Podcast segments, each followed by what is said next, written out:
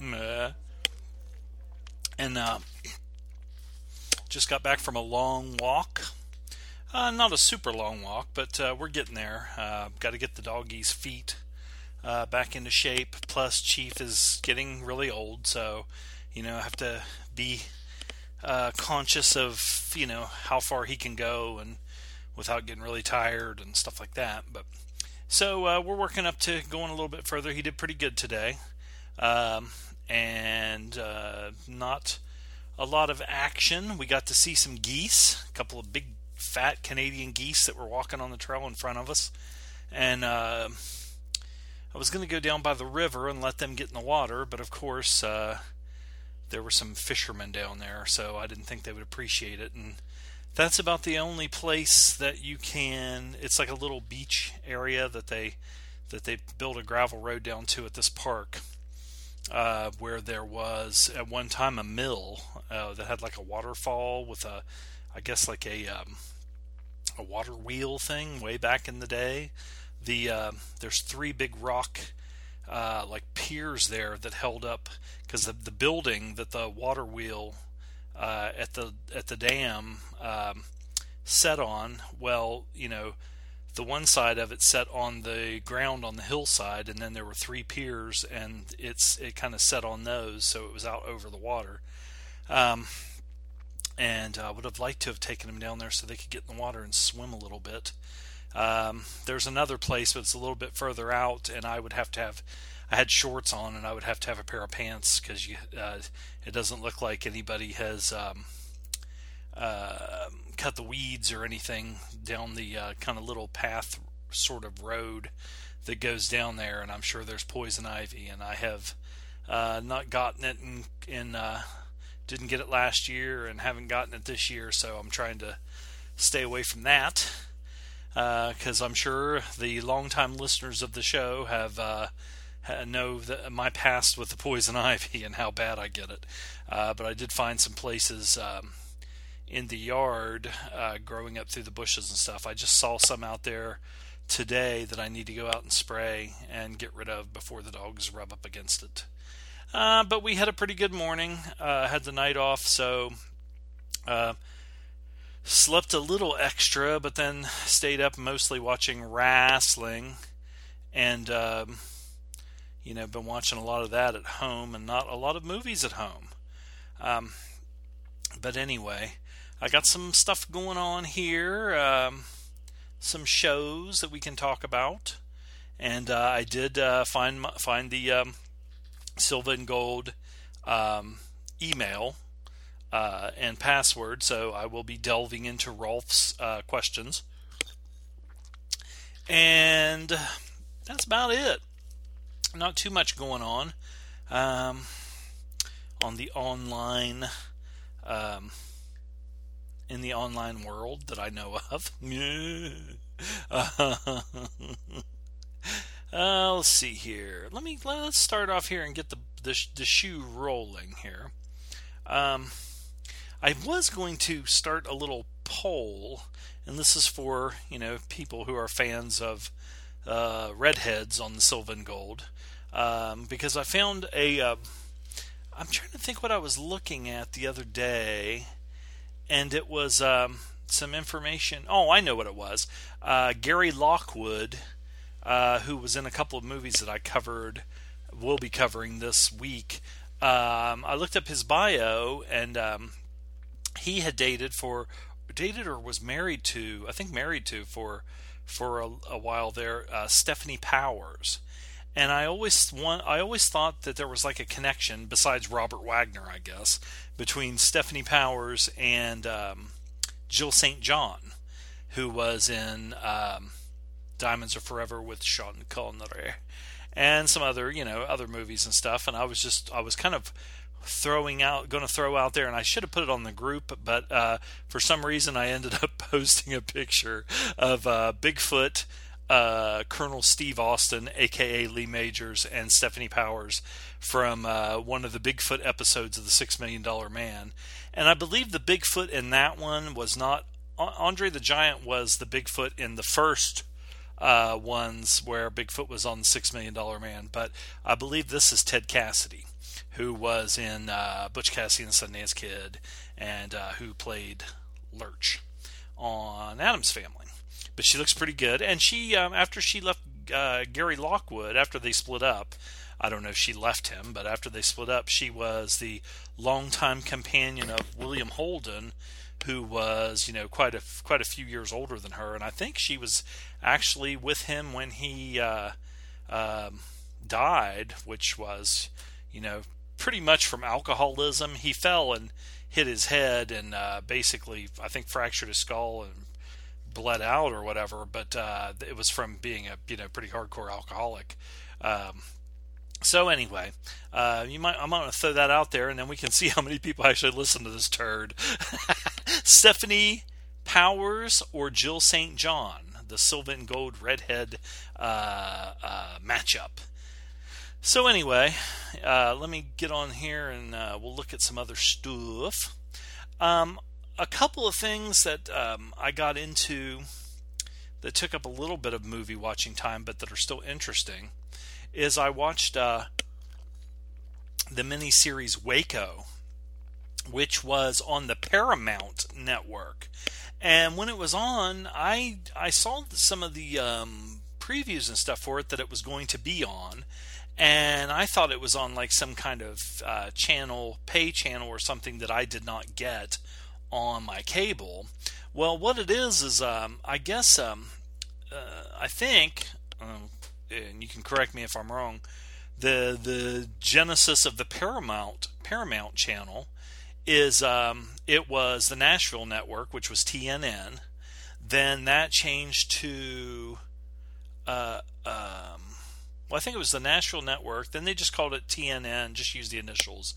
Then it became Spike TV, which was the channel for men. And I know a lot of this because um, uh, Total Nonstop Action Wrestling was on uh, TNN, and then it changed into the Spike channel, and then uh, they went off there. But then uh, Spike TV became Paramount, like Paramount Studios that makes Hollywood movies. And uh, so it was on there. So I actually probably did get it and could have watched it, but I did not know what Paramount was. So I ended up getting on uh, iTunes and finding it and just watching it on there. Now, um, this has a real pretty good cast. Uh, Michael Shannon is in it, and he plays the FBI um, hostage negotiation um, uh, team guy. Um, and then, of course, Taylor Kitsch is in it, and some people, of course, are uh, you know kind of like, okay, I don't know, Taylor Kitsch hasn't had too great of a track record. Although I've seen him in a few things that I liked, most notably John Carter, Warlord of, uh, I wouldn't say Warlord of Mars, but it was just John Carter of Mars, I think, or I don't even know if they had of Mars on it. Um, let's see who else was in this. Uh, Rory Culkin, Macaulay Culkin's brother. I've seen him in a few things, and I really, I really uh, think he's a pretty good actor. I, I like him. Um, who else was in else that I liked. Supergirl was in it, of course, and uh, look up her name, Supergirl. Um, uh, Shea Whigham. He's in a lot of shit, but I think he's a pretty good actor because he doesn't just go for. He could easily, you know, just kind of be typecast, I think, but he he's usually pretty solid with uh, with his acting. He has kind of an everyman kind of a thing uh, going on there. And um, that one big guy, he was in. Uh, I think it's. Let me find him here.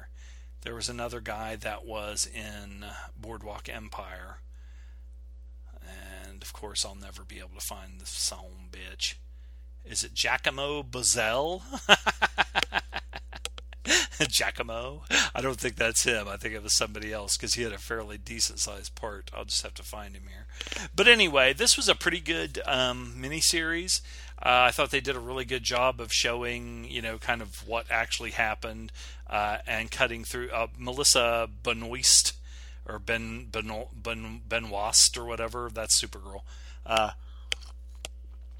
uh, showing kind of cutting through a lot of the propaganda that was put out at first to kind of demonize uh, the people in the Branch Davidian Church, but it also did show some of the uh, weird and wacky shit that um, uh, David Koresh was doing and was involved in. And then I got online and looked up. I didn't read it very extensively, but um, I looked up some of the um, some of the shit, the history of the Branch Davidian Church in Waco before Koresh uh, came to power, and it was kind of like a a uh, a power struggle between several different people, and then he ended up taking over. But I thought Taylor Kitsch did a pretty good job in this. Michael Shannon was really good, and uh, John Leguizamo was in it, and he was really good too. Uh, it's not like a super long uh, thing, but um, it's definitely worth a watch, and I encourage everybody to check it out, especially if you're a Michael Shannon fan. And like I said, John Leguizamo and Michael Shannon were probably the two uh, highlights for me. And Supergirl's always cute. Anyway, uh, I finished up season three of Legends of Tomorrow. Um, I bought the whole season of this on iTunes, and then um, I would forget because it, they put up the episodes as they come out and I would forget about it. And then I actually thought that I was done with it. I thought the season was over, but I had like two or three more episodes to go, which I'm glad my friend Tim told me, he goes, "No, he goes, you're not done. You still got like three episodes." I thought, man, they kind of ended it on a on a weird note, but he said, "No, you got three more episodes, which were really good." And this show is just super super fun. It does have some uh, good dramatic moments and some things where you're like, "Oh my god," you know. But it's mostly done, and I just got back from my walk, so I'm drinking a lot of uh, tea, cold tea, while I'm sitting here. Um, plus, getting that dry throat already, and we're only just a few minutes in here. Uh, but it also has. Um, uh, just like I said, a lot of fun and funny stuff. You can tell they're really the the writers and the actors are having a really good time. Still love uh, Caity Lotz who plays um, oh White Canary, uh, Sara Lance, and I was looking up some pictures of her online, and um, she's really fit but I'm kind of almost falling into the loaf uh, thing about her when he says, you know, I don't, I, I don't, I'm not attracted to women that have like abs, and she does have like abs in some of these pictures where she's wearing like a bikini or like a she's working out or something. And um, not only that, but she has like the um, the uh, I'm trying to think like the lower abdominal muscles, like Pink, the the uh, singer Pink has where it cuts down from her obliques and goes down to her like pubis. and uh, you know, there's just something. Uh, she she's uh, into dance. She was a dancer and stuff like like hip hop dancing and things like that, which makes it uh, makes it pretty good for her as far as being uh, agile and and enough to do like uh, martial arts moves. Plus, she studies martial arts now. Brandon Routh, uh, who played Superman in um, one of the Superman movies is in this too, and he plays totally against like the Superman character. He's just funny as hell, um, and I love. Um, uh, Dominic Purcell in this because he talks like, "What are you doing, haircut?" You know, he's just over the top, which is most of the characters in this are like that. And um, oh my gosh, what's his name that played the Tin Man? Um, I was gonna say not Buddy Ebsen, but Buddy Ebsen wasn't the Tin Man. Um,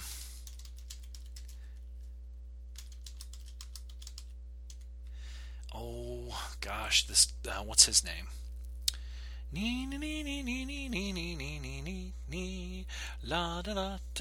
See, I would say that I didn't prepare, but I never expected to like talk about it. But I just wanted to give this guy his props. Uh, Neal McDonough played the Tin Man in the Tin Man uh, miniseries with Zoe, Zooey uh, Deschanel and Alan Cumming, which I also like that one. I recommend that. But um, he is really good in Legends of Tomorrow he's very menacing, but he they still even though he's a t- he is a mean, evil piece of shit. They still do it in a way that he's pretty funny a, lot of times, and you know has a sense of humor. Um, so okay, now for the first movie, I talked about Stefanie Powers, and that's and how I got uh, to looking her up and talking about this Stefanie Powers versus Jill St. John uh, uh, battle. My first Gary Lockwood movie. Uh, my my chair is squeaking like crazy, uh, like my knee. Um, first Gary Lockwood movie uh, that uh, which kind of prompted me to look her up, or look him up, and then find out their relationship and everything was uh, Las Vegas 500 millions, aka they came to rob Las Vegas from 1968, and this was uh, written and directed by Antonio Isasi Isasmendi as Antonio Isasi. Um, he did the screenplay and wrote uh, the the whole shebang, I believe. Um, and it stars Gary Lockwood, Elke Sommer, uh, Lee J. Cobb, and Jack Palance, uh, which you know, very good cast, right? Um, I cannot remember what movie group I saw this in because I'd never heard of it. And I was always interested in Gary Lockwood because I remember him from a few westerns, but I also remember him as one of the two astronauts in 2001 Space Odyssey with Keir Dullea. Um, this is a pretty good movie. Um, not great, but the I think one of the things it's like a, a time capsule. I always have these time capsules in uh, in on the Silver and Gold podcast that I talk about or recommend. Um, but this definitely is a time capsule, um, and it really has like a of course 1968. It really has a lot of that swinging 60s kind of uh, not as much camp as it is like um, how Hollywood would um, show kind of the counterculture of the 60s in movies and uh, some of it's uh, kind of weird. I mean like overly weird with the music and uh, and uh, when they would show like people partying or how they act. They act so over the top weird and and uh, and just kind of strange kind of like the Don Stroud group uh, that um, Clint Eastwood had to deal with in um, the fuck was that movie called? oh shit, um, Coogan's Bluff, or uh, when Lee Marvin in Point Break uh, goes to that club and there's all these crazy psychedelic lights and stuff like that. It kind of has that feel in a part of it. And a lot of Gary Lockwood's friends are very strange, like sort of um, hippie, hippie, druggy, psychedelic, uh, uh, strange kind of guys. Um, and that's who his criminal crew ends up being. Uh, and of course, the name of the movie is They Came to Rob Las Vegas. Uh, Lee J. Cobb uh, is, of course, really good in this. Elke Sommer, uh, who Terry Frost, uh, that's his dream woman, I believe. He said it one time. She's just stunning. And um, there's a like a love triangle going on there. Um, and Jack Palance, who just you know just looks like a piece of granite, but he's also very good in this as an investigator who is trying to figure out what the fuck's going on. Um, one thing about this, I, I I like the the idea of the caper it kind of has like an Ocean's Eleven feel, although Gary Lockwood's team, Ocean's Eleven, of course, each person had that specialty thing and they were all famous people or whatever. Gary Lockwood is like the, the leader, but most of the other faces I don't really recognize. And I think a lot of this, it seemed like a lot of it was dubbed. So I think uh, it was probably made for. Um, like in the Italian audience, I knew uh, there was a lot of it that was shot in Spain, but then there was a lot of it that was shot in like Las Vegas and uh, um, but um, some of the other people in this, like I said, I just don't. I mean, yeah, they're all Italian actors, so it kind of came off like a you know a, a Euro crime film with you know uh, famous um, American actors in it. Um, but I thought it was pretty good. There are some some funny things in it. I, I, read somebody was talking about how each person dies, like if they get shot. Uh, it's very dramatic. How they just they like throw themselves in the air and grab their chest and and have those you know very dramatic uh, death scenes. Which still, it you know, like I said, it's a sign of the times. There was a lot of that back then. Uh, so I, I do recommend this. It's not great, but it's it's definitely worth a watch.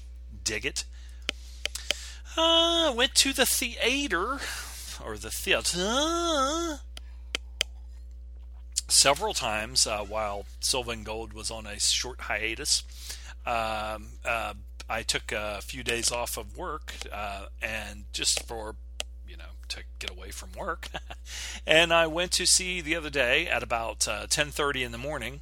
Uh, Superfly, 2018's version of Superfly. Um, which was directed by Director X and uh, written by Alex Tse and based on the screenplay, 1972 screenplay of the original by Philip Fentney. Uh, and this stars Trevor Jackson, Jason Mitchell, Lex Scott Davis, and um, uh, Priest this time is played by Trevor Jackson. And um, I was talking to Justin Oberholzer, the Cinemasochist, the other day about this, and um, Esai Morales. I did not even recognize him in this, but you know that's cool. I should have looked over the cast. Uh, Big Boi, Big Boi. Uh, had a little flavor here, um, but this was not bad. It's it's a rated R movie, and it definitely earns that. Uh, uh, just uh, of course a lot of violence and uh, uh, some pretty. I wouldn't even say sexual situations. There was uh, some fucking near hardcore sex in this. Um, one time, I think I believe, and it wasn't that long ago. I've said it before, but in uh, History of Violence, I said that um, that was the first mainstream Hollywood movie that I ever saw six, uh, the sexual sex position 69 in and I think that somebody confirmed that and said that you know that it, that it it was. Well, this one has some sexual positions in it that I, when I was sitting in the theater, I was the only one in the theater at the time, and uh, there was a an extended sex scene, and the uh, final volley at the end. Um, uh, I literally kind of said out loud, well, I've never seen that in a mainstream movie before. Um, I know the original was kind of like up there with Shaft as far as uh, a um, legendary black exploitation movie. It was low budget and everything. Now this is definitely not low budget. Everything looks really great, um, but it doesn't have that. Um, that special thing that uh, the original had. Because in the original, like Ron O'Neal, who played uh, Priest, aka Superfly, um, was a pimp, and it had a lot to do with. Uh, he was an anti-hero. He was the hero of the movie, but of course he was a drug dealer and a pimp, and um, and it had a lot to do with um, him being having to deal with like corrupt, shitty ass cops and stuff, and you have that in this one too, and him dealing with other drug dealers and things. But back then, uh, the way that the original was, uh, you never would have ever thought about having somebody, especially an African American actor or character, um, being a, a hero and not only that, but being an anti hero because of what his profession is and having the cops be like the bad guys. Now, you have that in this one, but it's just not because you know it's modern day and everything it's just not as uh, in your uh, uh, uh, it's not as kind of shocking and in your face kind of a thing that that made the original so special like i said this is this is worth a watch um, i was telling justin um, that you know, I think that this is one that you could probably miss in the theater and wait until it comes out on digital download or DVD. Um, but I would, it's a little bit better than average. Uh, but I still had fun watching it because it does have a lot of action, a lot of violence, and a lot of uh, bootay and some ridiculous shit too, which I thought was pretty funny. So that's Superfly. Uh, I did a rewatch of 2011's The Rum Diary, my second R-rated movie of uh, this term of Silver and Gold. Um, for some reason, I just kind of wanted to take a look at this again, and I'm not sure why. I think I was um, thinking about like Hunter S. Thompson and his early work. Now I know Johnny Depp played him or uh, Raoul uh, in um,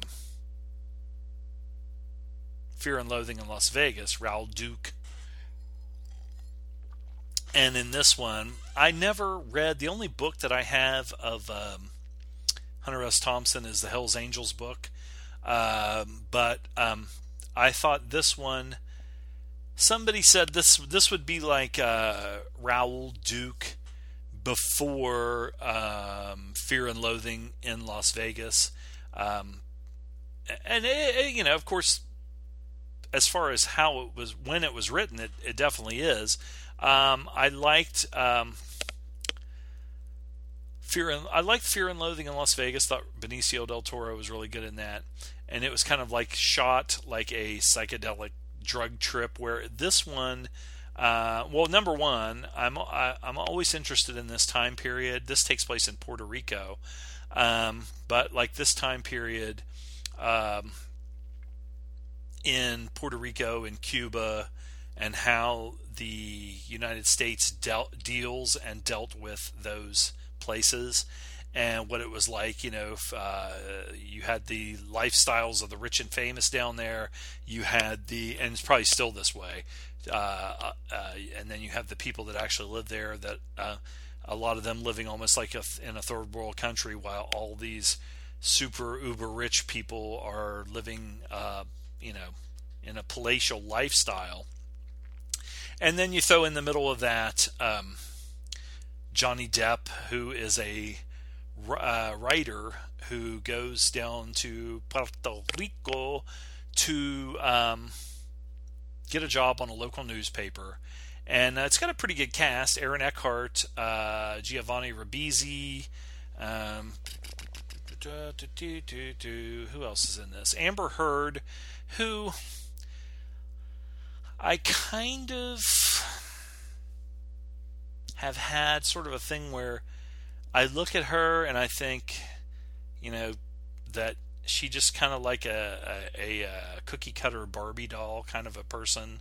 Uh, she's pretty good in this, and when they pretty her up, she looks pretty good, but still not like somebody that I'm just you know falling all over myself over. I'm sure if she walked in here right now, that I would probably turn this podcast off. uh, Richard Jenkins is good in this, really good in this, and uh, Michael Rispoli. I've seen him in a lot of stuff. He was really good in this. He is. Um, uh, another writer on the newspaper who ends up um, uh, Johnny Depp's character ends up living with him. He's kind of a big slob, and he has a a, uh, wee little tiny like Fiat car that somebody has to get out and push uh, to get it started while he uh, you know sits in the driver's seat, which is pretty funny. Um, but I think a lot of the concept of this is you know just these. Uh, this was not as much a drug movie. It does have a few things in it about that, but it's mostly just like these um, old American washed up guys on their last leg, uh, writers for this newspaper, and their thing is just getting shit faced drunk. You know, just kind of alcoholics that are they're doing their job and. Uh, uh, but they're getting sloshed every night, and you know. But I, I, I liked it. It's a really pretty movie, uh, directed by Bruce Robinson, and uh, the screenplay was by Bruce Robinson. Of course, the novel by Hunter S. Thompson. Uh, but it's a it's a nice movie to look like or, or to look at, um, and Aaron Eckhart does a really good job. But I, like I said, this is another one that's kind of better than average. I I like the the time period that it covers, and I thought Johnny Depp did a really good job in it too. Uh, he seems to have a fascination with Hunter S. Thompson. Hopefully, he will not. You know, I was thinking about this today with like Artie Lange and uh, John Belushi and all these people he talks about that were his heroes, like Keith Richards and uh, um, oh, um, not Muddy Waters, uh, Miles Davis. He would. He's a, of course a drug addict. If you know anything about Artie Lange, the comedian, um, heroin addict, cocaine addict, and stuff like that. And he almost looks up to these famous drug addicts, uh, and then it's like he's trying to almost emulate their lifestyle. Now, whether it's whether it's he he looks up to them because he can relate to them so he's attracted to to them or vice versa he looks up to them and then he tries to be like them and that's sort of how I kind of wonder if Johnny Depp is sort of like that too because he's he's one that you would see in all, any Hunter S Thompson um, uh, documentary you know they have Johnny Depp and um, uh, John Cusack and these guys, Sean Penn, that would go and hang out with him and, and almost look at him like an Obi Wan Kenobi kind of a guy. And then, of course, they're getting, hey, I went and got, you know, shit faced drunk with uh, Raoul Duke, and we shot guns, and things were going crazy, and there were bats and things flying around. And I said to him, uh, you know, Hunter, should you really be doing that? And he was like, you know, shouldn't have done that.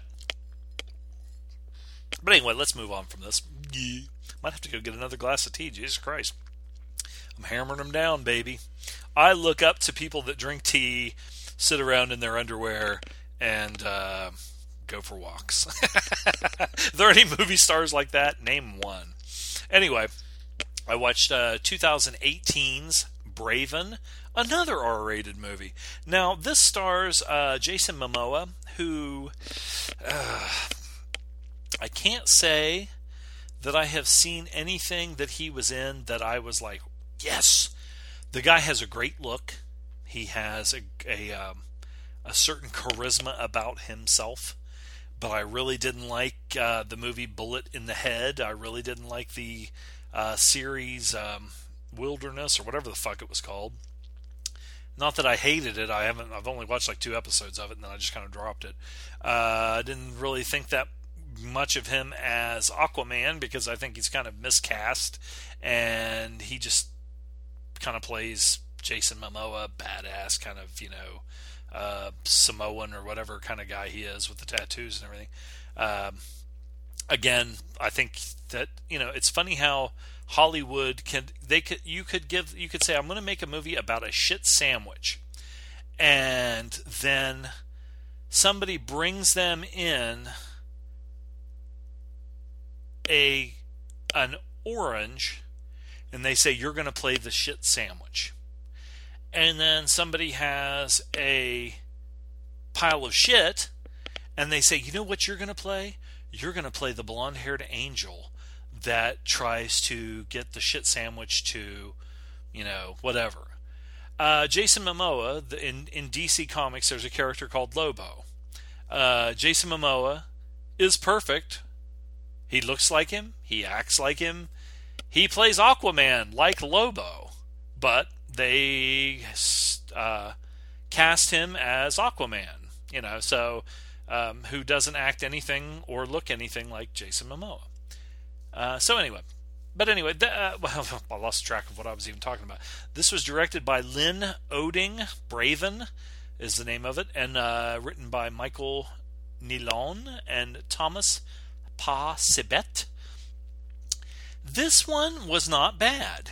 It's better. It's a better than average action movie. It's a straight to DVD or straight to digital download, I'm pretty sure, movie. Um, kind of reminds me of a, a Charles Bronson movie. Um, has a decent cast. Jason Momoa, wait a minute, uh, dig it, uh, Garrett Dillahunt, and Stephen Lang.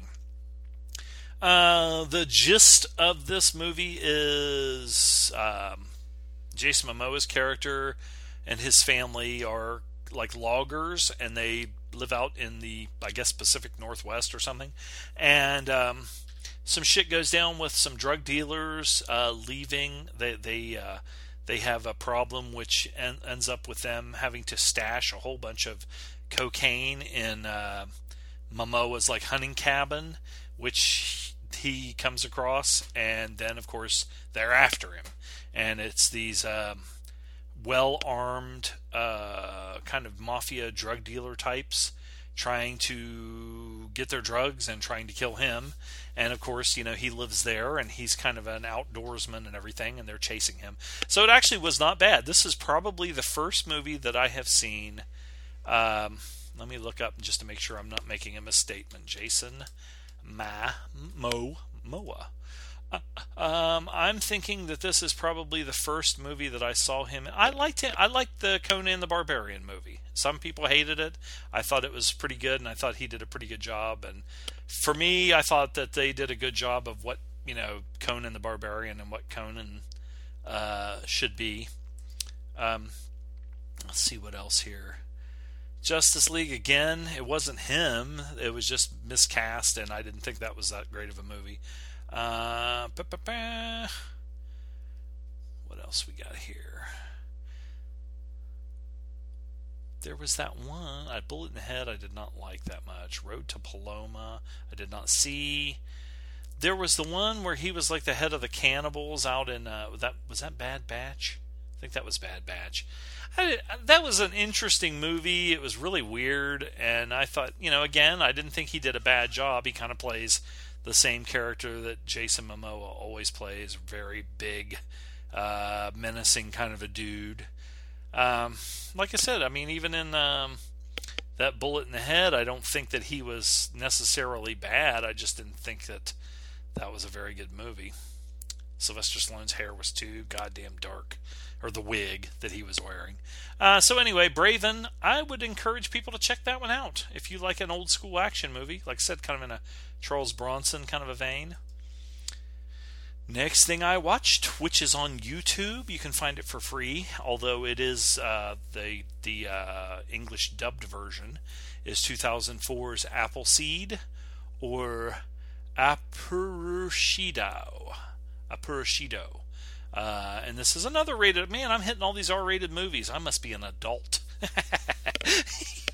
Uh, this was directed by Shinji Aramaki and Stephen Foster. I guess he probably directed the uh, the uh, voice, the English uh, version.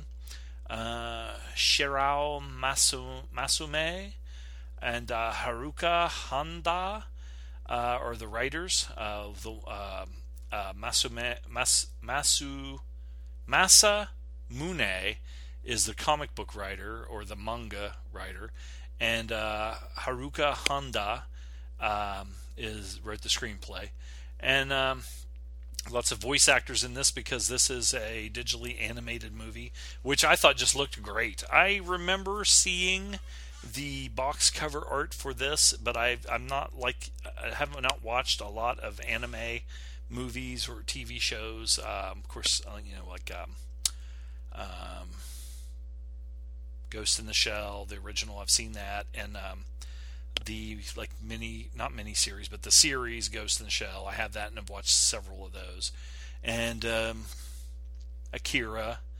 Uh, but I thought this was pretty good, and uh, Full Metal Alchemist I just watched recently. This was uh, uh I, th- I enjoyed it. I thought the uh, digital animation was really great to look at. Uh, El Goro even said to check out the um, sequel to this, which even looks better. So I'm going to check that one out too uh, when I get a chance. And uh, that would be, I think that is um, Appleseed Ex Machina 2007. So this is one of those things like a lot of the, uh, you know, just even Hollywood movies, but of course with these uh, anime, uh, digital animated movies, you know, the, the newer ones, I would think, are always going to look better because they, um, the, you know, just the the technology and everything is just getting better and better. But I would check this one out. Like I said, it's on YouTube. I did not see if there was a uh, the uh, the version with uh, the Japanese language version is on there. Um, and Loaf informed me that there are a lot of people in the uh, you know anime fans that would shit on watching the uh, English dub version. But you know, um, I was watching it for one while I was uh, working out and uh, doing a lot of cardio stuff. So um, it's you know when you're moving up and down and doing things, uh, eh, eh, you know, I would have to watch the Japanese language version and and compare it to what is said in the other in the uh, English dubbed version. But um, nothing sounded stupid, and I thought it was pretty good. so I don't give a fuck. Uh, dig it. Um, next thing I watched, um, I bought. Um, I'm trying to think, I bought this on I think Blu-ray at the Walmart. 1968, and this is my second Gary Lockwood movie, uh, 2001: A Space Odyssey. But I ended up uh, downloading it and watching it on off of iTunes because they, uh, I think that and Braven both. Uh, if you look on iTunes, um, they will have 99 cent rentals, and uh, this was one of the 99 cent rentals, and so was Braven. And uh, so I checked that one out and this one. Of course, I have seen 2001 uh, many times, but I just wanted to watch it again. And of course, it's just beautiful. It's very a, a very uh, artistic and beautiful movie visually, and the music and everything is good. I, I love the story. Um, and going and reading about you know uh, uh, Arthur C. Clarke and the things that he sort of created that uh, uh, because when he wrote this, he got together with um, aeronautical engineers and things like that, and things that were just prototypes or ideas. He put in this movie and in 2010, and in some of his other books, and then they ended up this the technology that he was that he used in the movie and stuff actually ended up becoming true. And it wasn't because he was a prophet, it was because he went to some of these people at NASA and said, "Hey, I'm writing this story. What are, you know, what are some of the things that you think that uh, they might use in, you know, this time period or whatever in the future?" Because this is 68 and, you know, he's talking about 2001. And um I like the cast. Uh, Keir Dullea, Gary Lockwood, and um, ma, ma, ma, uh, William Sylvester, who plays Heywood Floyd, uh, and in 2010 that part was played by Roy Scheider. Um, I, like I said, uh, everybody in our group and in our kind of uh, within our circle of friends has probably seen 2001, so there's not a lot to say about it. Uh, one thing that I don't think I know knew this. Uh, maybe I just forgot about it or something. Uh, Arthur C. Clarke was actually writing this um, as Stanley Kubrick. They were they were both writing this story as it was being shot. And because for some reason I was thinking that this was a book first and then Stanley Kubrick adapted it for uh, the big screen, but they were actually writing this at, as they were making it, and then the the actual book came out after the success of the movie. And and this is another one where uh, the two, well, I might even say the three uh, actors, um, William Sylvester, Gary Lockwood, and Keir Dullea all three of them this was this movie was you know it's legendary uh, you know a famous movie and it, even at the time when it first came out it was it was a critical success. Um, and none of those actors really if you look at Keir Dullea's uh, filmography he did a lot of stuff and he has worked a lot in his later years but neither one of these uh, when I say neither one of these guys, I, I mostly think about uh, Keir Dullea and Gary Lockwood.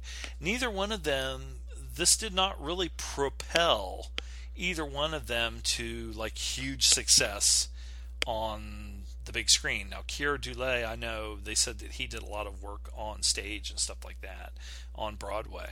Um, but anyway, I love this movie. Um, I love the different sections and everything, and and uh, even though this was made in 1968, the part at the end where um, Dave Bowman is going through all these transitions. When I when I just was talking about uh, Hunter S. Thompson and um, um, Fear and Loathing in Las Vegas, uh, and how I know like Loaf had mentioned that he doesn't like when someone is like doing they're they're doing a drug or somebody's taking drugs on screen and then somebody like Terry Gilliam or somebody else, you know, a director in a movie puts in like a um, a a drug sequence where they're showing what the person that's on drugs, whether it's psychedelics or something like that,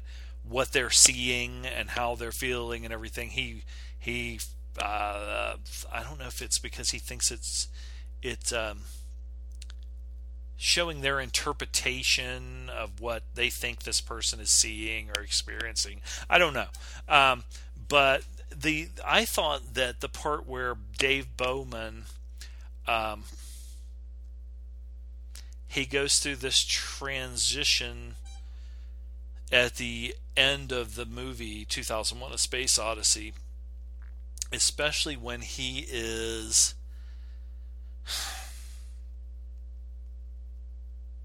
if you read about the novel and what happens to him, um, I thought Kubrick captured it really well. Um, how he is almost transported or transformed, transported at first, and then after the part I'm talking about, then transformed.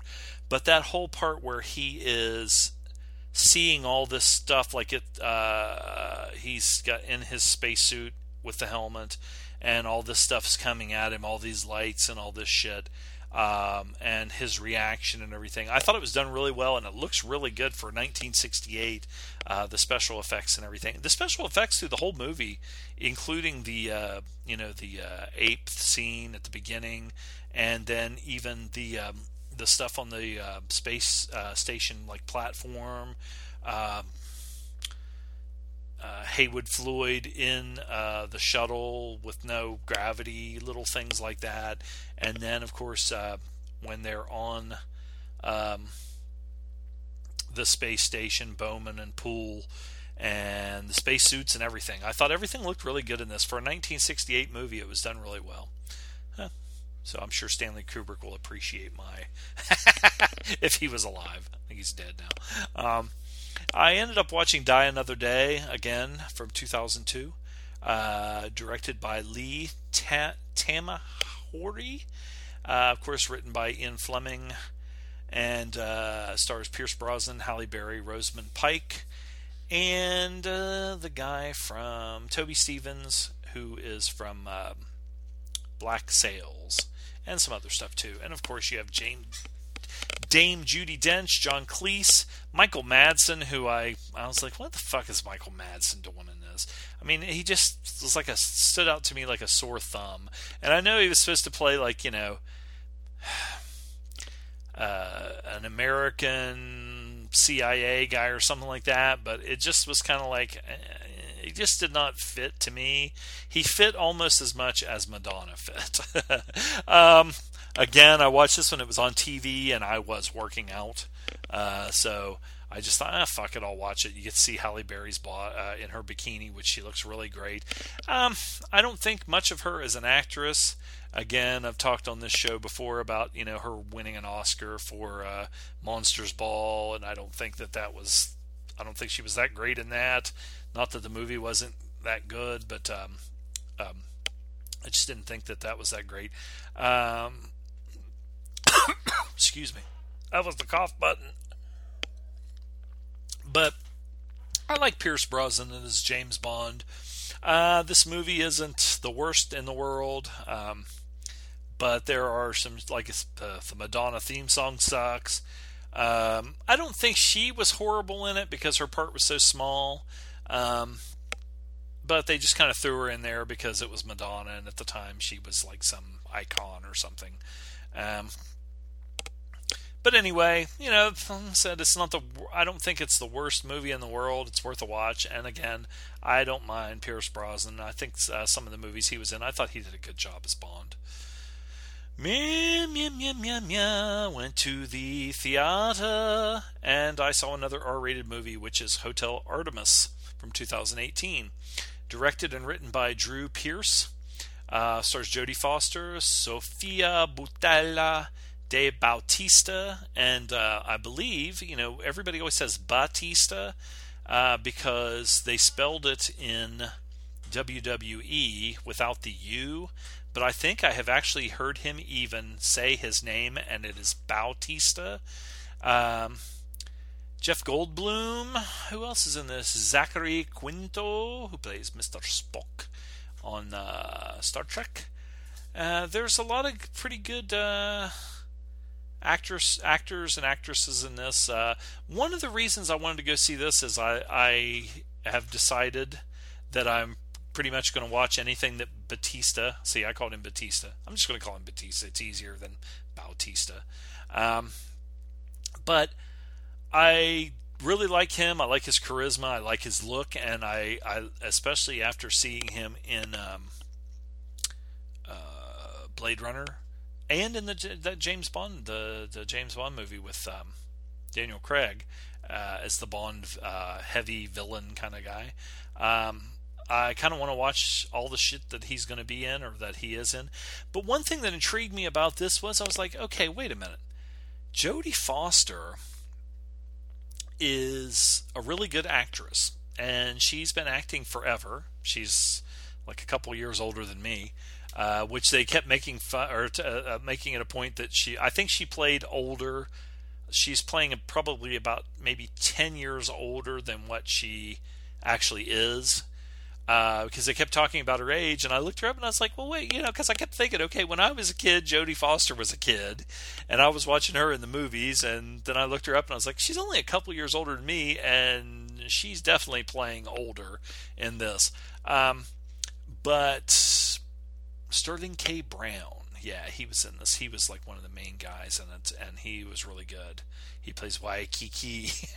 Each person has the, the in the um, hotel uh, they have different rooms like um, oh um, Honolulu, Niagara, Waikiki, Acapulco, and so each person, since they they don't say their names, uh, eh, eh, they they go by that. I don't think any of them have any real names, uh, but I can see where I think Ken, uh, good friend Ken of the show, Ken, good friend of the show, went to see this, and he did say that uh, he had heard that this was kind of like a uh, spiritual cousin. I don't think he used those words, but those are the words I'm using to describe what he was saying of John Wick, uh, because in John Wick, in the um, in the uh, world that John Wick lives in, they have like the you know the hotel where all the assassins go, and you can't there's house rules like you can't kill anybody uh, there, and they have like a cleanup crew and all this shit and everything, and you pay with these gold coins. It sort of has that feel because this hotel is a place that all these you know criminals that are members of this hotel uh, can go and get patched up and treated by a doctor if something would happen. Um, but like I said, I kept thinking, man, you know, Jodie Foster usually would not be in a shitty movie. I was going to say a shitty, like, straight to DVD action movie or something, but even just a shitty movie. She picks really interesting and good projects. So that's one thing that drew me to this, and it does seem like it has a pretty good cast. So I went to see it, and I thought it was really good. Um, I think I again I went to see this one at like a 10:30 in the morning showing, so I was the only one in the theater again, just like with Superfly. But I thought this was really good, and I enjoyed it, and I got online and recommend it to everybody. Um, good movie. Now I went to the big budget summer blockbuster uh, Solo, a Star Wars story from 2018. And this was directed by Ron Howard and written by Jonathan Kasdan and Lawrence Kasdan. Starring Alden er- Ehrenreich, uh, Woody Harrelson, Emilia Clarke. I, to be honest with you, and you know we all have our opinions and everything. Donald Glover is also in this as Lando Calrissian, Paul Bettany, Jon Favreau. I did not realize. Well, he's a, a voice actor in this, but I did not realize it was him. Linda Hunt, another voice actress, did not realize that it was her uh, until just now. Uh, I enjoyed the shit out of this. I thought it was really good. Um, I saw Star Wars in 1977 in the fucking theater. I remember seeing the goddamn trailer for it when my dad uh, took my sister and I to go see a movie, and just the trailer for the original Star Wars. I was like, oh my god, look at that! You know, it's Jesus, look at that! You know, because it was just flashes of different things, Wookiees and and uh, stormtroopers and Darth Vader and his armor, and nothing like nothing we had ever seen before and I saw it uh, when it first came out, and Empire Strikes Back, and then you know I've been a pretty vocal um, critic of everything after Empire Strikes Back. Uh, did not really like uh, the Ewok movie. Did not like that George Lucas started renaming the fucking movies. You know, Star Wars became Star Wars 4, A New Hope, or whatever, and you know, I was like, well, wait a minute. When I saw this in the theater, it was just called Star Wars. There was no New Hope. There was no four. And then, well, because of the time, you know, timeline, then we do the the prequels, which makes the first one four. And I did not think the prequels really any of them were that good. I really like Ewan McGregor, which everybody knows. I like him, but I just didn't think mm, really that any of those movies were anything more than just average. Um, I've liked every one of the new ones since George Lucas has gotten out of the way. And I thought this was really good. And I thought uh, that this uh, Alden Ehrenreich, who played uh, Han Solo, was excellent. I thought um, Donald Glover as Lando Calrissian was excellent. I thought Woody Harrelson was really good in this. And I did not even know he was in it. Um, I enjoyed the shit out of it. I thought it was done. Uh, uh, it stayed true to me to the Han Solo character and all the other characters. And again, I can't wait to see. You know, I hope it did well enough. Uh, there's just so many people that started shitting on it. I don't know why they were shitting on it. I have no idea. I haven't delved into what their problems were or anything. Um, I've almost gotten burned out on people that just shit on things and that just nitpick the fuck out of everything. Um, but like I said, I thought this was really good, and I hope they make more with uh, Alden Ehrenreich and Lando Calrissian, and you know. Uh, the end of this one, I was like, "Fuck yeah!" Uh, uh, the uh, Marvel movies have gotten me. I would never, in the old days, I would never sit through. I had friends that would actually sit through the entire uh, credits at the end of the movie uh, and listen to the music and look at the credits and everything. And I'm like, why are we sitting here? Uh, the Marvel movies have actually gotten me where it doesn't matter what I go see in the theater. I sit there thinking that there might be something extra. And some of these goddamn credits take forever, especially ones with uh, that have a lot of um, uh, CGI and a lot of special effects. Uh, and it's kind of funny if you've never sit there and read the uh, credits where you see like limo drivers and bologna sandwich makers and uh, eyebrow pluckers and shit like that. But anyway, Star Wars or Solo, a Star Wars story, I thought was excellent. And uh, after I saw it, I was like, man, I'd go see that again. Same thing with Hotel Artemis. I'd go see that again. Um, and that Hotel Artemis did have some stuff uh, I think either through the I think through the credits. I don't think it went all the way to the end of the credits for new stuff. Uh, watched 2016, another R-rated movie. maybe we should censor this because it might be getting. I might be a little. This this podcast might be a little too adult. Uh, Moonlight from 2016, uh, written and directed by Barry Jenkins. Uh, the story was by um, uh, well, I say written, uh, the screenplay was by also by Barry Jenkins. Uh, the story was actually written by Tarell Alvin McCarney. Um, this stars Mah- Mahershala Ali, Naomie Harris, Trevante Rhodes. Um, Loaf had seen this a long time ago, and I think he talked about it on the show. And I remember him saying he really liked it and the, recommending it. Um, it popped up on iTunes, and I think this. I don't know if this was a 99 cent rental. I cannot remember. But uh, for some reason, I don't know why, I kept thinking that this was a foreign film. Um, but goddamn, I thought it was so good. I really enjoyed it. I thought that the story. There were several times in this movie where, um, you know, uh, got a little dust in my eye. Um, and now that I think about it, uh, when I was thinking about some of those Linklater movies, um, this one kind of has that same spirit where it goes through uh, several generations of this young kid's life. Uh, so you have three different actors playing the same part, and um, but I thought this was really good. I had no idea what it was about, uh, other than I remember Loaf saying it was about this kid living, uh, you know, his his life growing up, and you know, it was kind of a hard life and all this and that, and um, that it was a good movie, and I'm so glad that I finally got to watching it. Uh, this was a superb movie and a big recommend. Um, and I would I want to watch this one again too.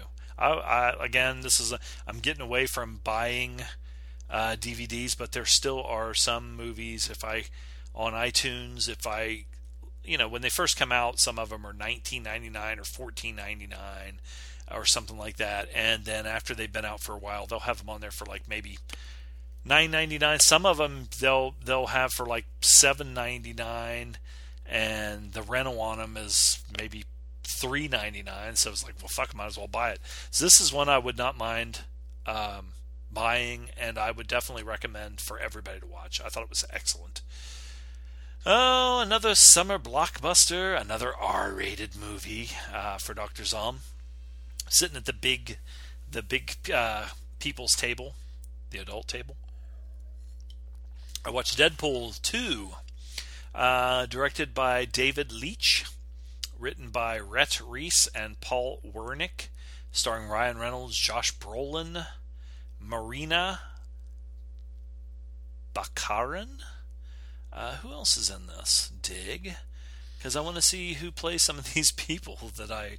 Uh, T.J. Miller, uh, who plays Weasel in this, and from what I understand, won't be in any more movies. I, he did some things uh, in his in his real life that were not good, and I cannot remember what it was. Like uh, if it was something about calling in bomb threats or threatening somebody or something. He did something that was kind of bad and nasty. Uh, Morena, I already said her, who plays Vanessa, who is hot. Josh Brolin. Uh, Domino was played by Zazie Beetz. She was really good. Um, the Deadpool movies you just kind of have to take them for what they are because he's such a simple bastard. And when I say simple, I don't mean like uh, a simple character. He's just goofy, and you know, you break the fourth wall and the third wall and the fifth wall and everything else. Uh, and it is very adult humor. There's some some stuff in this, uh, and in the first one, kind of uh should I? I don't know if I want to say frat boy humor but stuff like that, you know, this kind of just kind of, uh, oh, they did they didn't go there, but they just did. Uh, I the one thing I, I, wish they would have had more uh, Negasonic Teenage Warhead because I thought she was excellent in the first one, and I wanted to see more of her in this one. Uh, but you kind of see her grow up from the first one to this one because I was like, is that the same fucking person? because of course in the first one she was a lot younger and in this one she is definitely getting older more mature looking and looks good. Um, i thought this was funny and it's got uh, you know just a shitload of action a shitload of those uh, deadpool you know. I wouldn't be surprised if Ryan Reynolds did, did write a shitload of this stuff because he's kind of a goofy bastard too. Um, and um, but of course, I have read uh, a lot of the, you know, at first Daredevil or Daredevil, have I been saying Daredevil this whole time? Deadpool at first was just this badass mercenary assassin guy, and I can't remember when he started becoming like breaking the third wall and being just like this kind of crazy, funny lunatic kind of a guy. But anyway, I enjoyed this, and you know there are some people that said you know like Cable, Josh Brolin. Josh Brolin is kind of a shorter guy, and you know Cable's always portrayed in the comics as being this kind of a you know big badass guy and everything. But they they deal with that, and uh, it's kind of like in uh, Solo. They have those little nods, like. Um, well, I don't want to say because some of the little things that they say and talk about that uh, relate to uh, the older movies, or in the case of Deadpool 2, uh, that relate to some of the stuff in the comics and how people are perceived, and you know some of the little inside jokes. They're there for a reason, and I don't want to spoil it for anybody. Deadpool 2, I thought was good. Dig it. Oh, I went the wrong way. I went back to Moonlight. I just broke the fourth wall. Uh, Lego DC Superheroes Justice League Gotham City Breakout. Uh, I have never watched a Lego movie. I know Loaf has watched them and has talked about them on the show and says he enjoys them. So since I like a lot of the you know comic book stuff, uh, I decided to watch a couple of these Lego um, um, comic book movies and I was telling somebody, you know, if they if they thought that they were disappointed with the Justice League uh, movie with Ben Affleck and uh, Jason Momoa and whoever else. Um, I said, you know, if you want to actually see, you know, there are good Justice League movies out there, and I posted the, uh, you know, Lego Justice League movies. They're fucking funny as shit, and they're done so well. And there's little jokes and little funny things, and and how the the characters act and everything. It's just spot on uh, for you know if you're if you like these kind. Even if you don't read comics and you you don't even have to have kids. I was going to say if you have kids, kids will love this. But even if you don't have kids and you just like funny stuff, there's just such there's so much fun. Um, they're the kind of um, kind of like animated movies that uh, they made back in the day. Um, like when they would say like Bugs Bunny or things like that that were shown as shorts before a uh, major mainstream film, or the or the ones that were made back in the day that were made for uh, actually so that parents would enjoy them too, with inside things that parents would know and laugh at that uh, would keep them entertained that the kids might not necessarily get. That's the way this is, and they're they're just done so well. I mean, all the voices, everybody that plays, you know, different people and everything. The voice actors are all just fucking fantastic. The little clip the little clip clop sounds when they when the Lego people are running uh, or something gets blown up and all the little Lego things like a building you know they're all the Lego pieces and just the sounds that are that are made and everything are just perfect. It's really fun. Uh, the other one that I watched was uh, Lego DC Superheroes. Justice League Attack of the Legion of Doom. This was also just just they're just so I mean, honestly, God, I can't tell you how much fun they are and how funny they are and enjoyable. They just make you want to smile. Just I'm just thinking about it, you know. And this one actually has Mark Hamill in it as the trickster. Uh, so there's a little a little inside joke thing going on there, which was excellent. Uh, again, just like I said about the other ones, all the um, all the um, voice actors are just fantastic. The the people that came up with this and that put it together and that do all the animation and everything are are just fantastic. I I give th- uh, four thumbs up to to both of these, and I want to watch more of these Lego. Uh, I'm I'm curious if um, I will like any of uh, like like ones that don't involve characters that I already know. So I might check out some other ones just to see uh, how I like them. Uh, I watched uh, 1992. Okay, now we're slipping back in time, and it's a PG 13 movie, Buffy the Vampire Slayer from 1992. And this stars the beautiful, uh, vivacious Kristy Swanson, Donald Sutherland, uh, Rutger Hauer, Luke Perry, Hilary Swank, David Arquette. he's good in this. I mean, uh, I shouldn't say anything. I thought Candy Clark from uh, American Graffiti. Uh, who else is it? Pee Wee Herman, Paul Reubens. Uh, you know, Paul Reubens. Pee Wee Herman isn't in this, but uh, Paul Reubens is. Uh, this is just a lot of fun. This is another one that uh, you know you watch uh, with uh, the glasses of a time capsule, and it's just done. It's not done in a serious way. I never watched the series with Sarah Michelle Gellar. This was written by Josh Whedon and directed by Fran Rubel Kuzui. Um, but I had a lot of fun with this. It's one that you can't, you just don't take seriously. Um, just all the how all the characters are.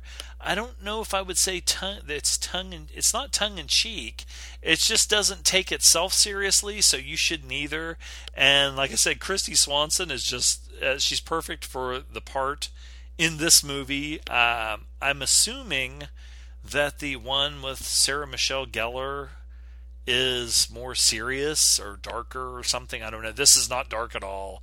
It's just a fun movie. I had never seen it. Buffy the Vampire Slayer and Kristy Swanson again. Oh my gosh. Whew. And then of course I get online and look up her Playboy stuff and she just was oh, oh my god. I think we covered her in that um, Charlie Sheen movie where her and Charlie Sheen are on the run.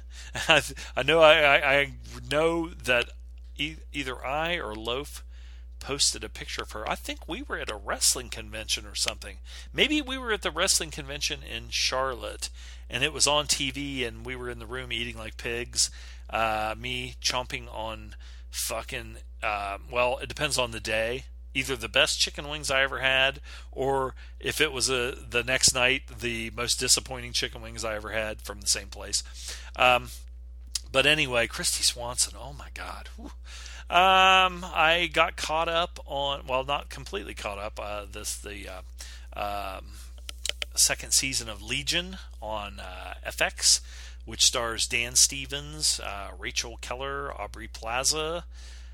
Who else is in this? I want to give a shout out to Dan Stevens is excellent as David Haller, aka Legion.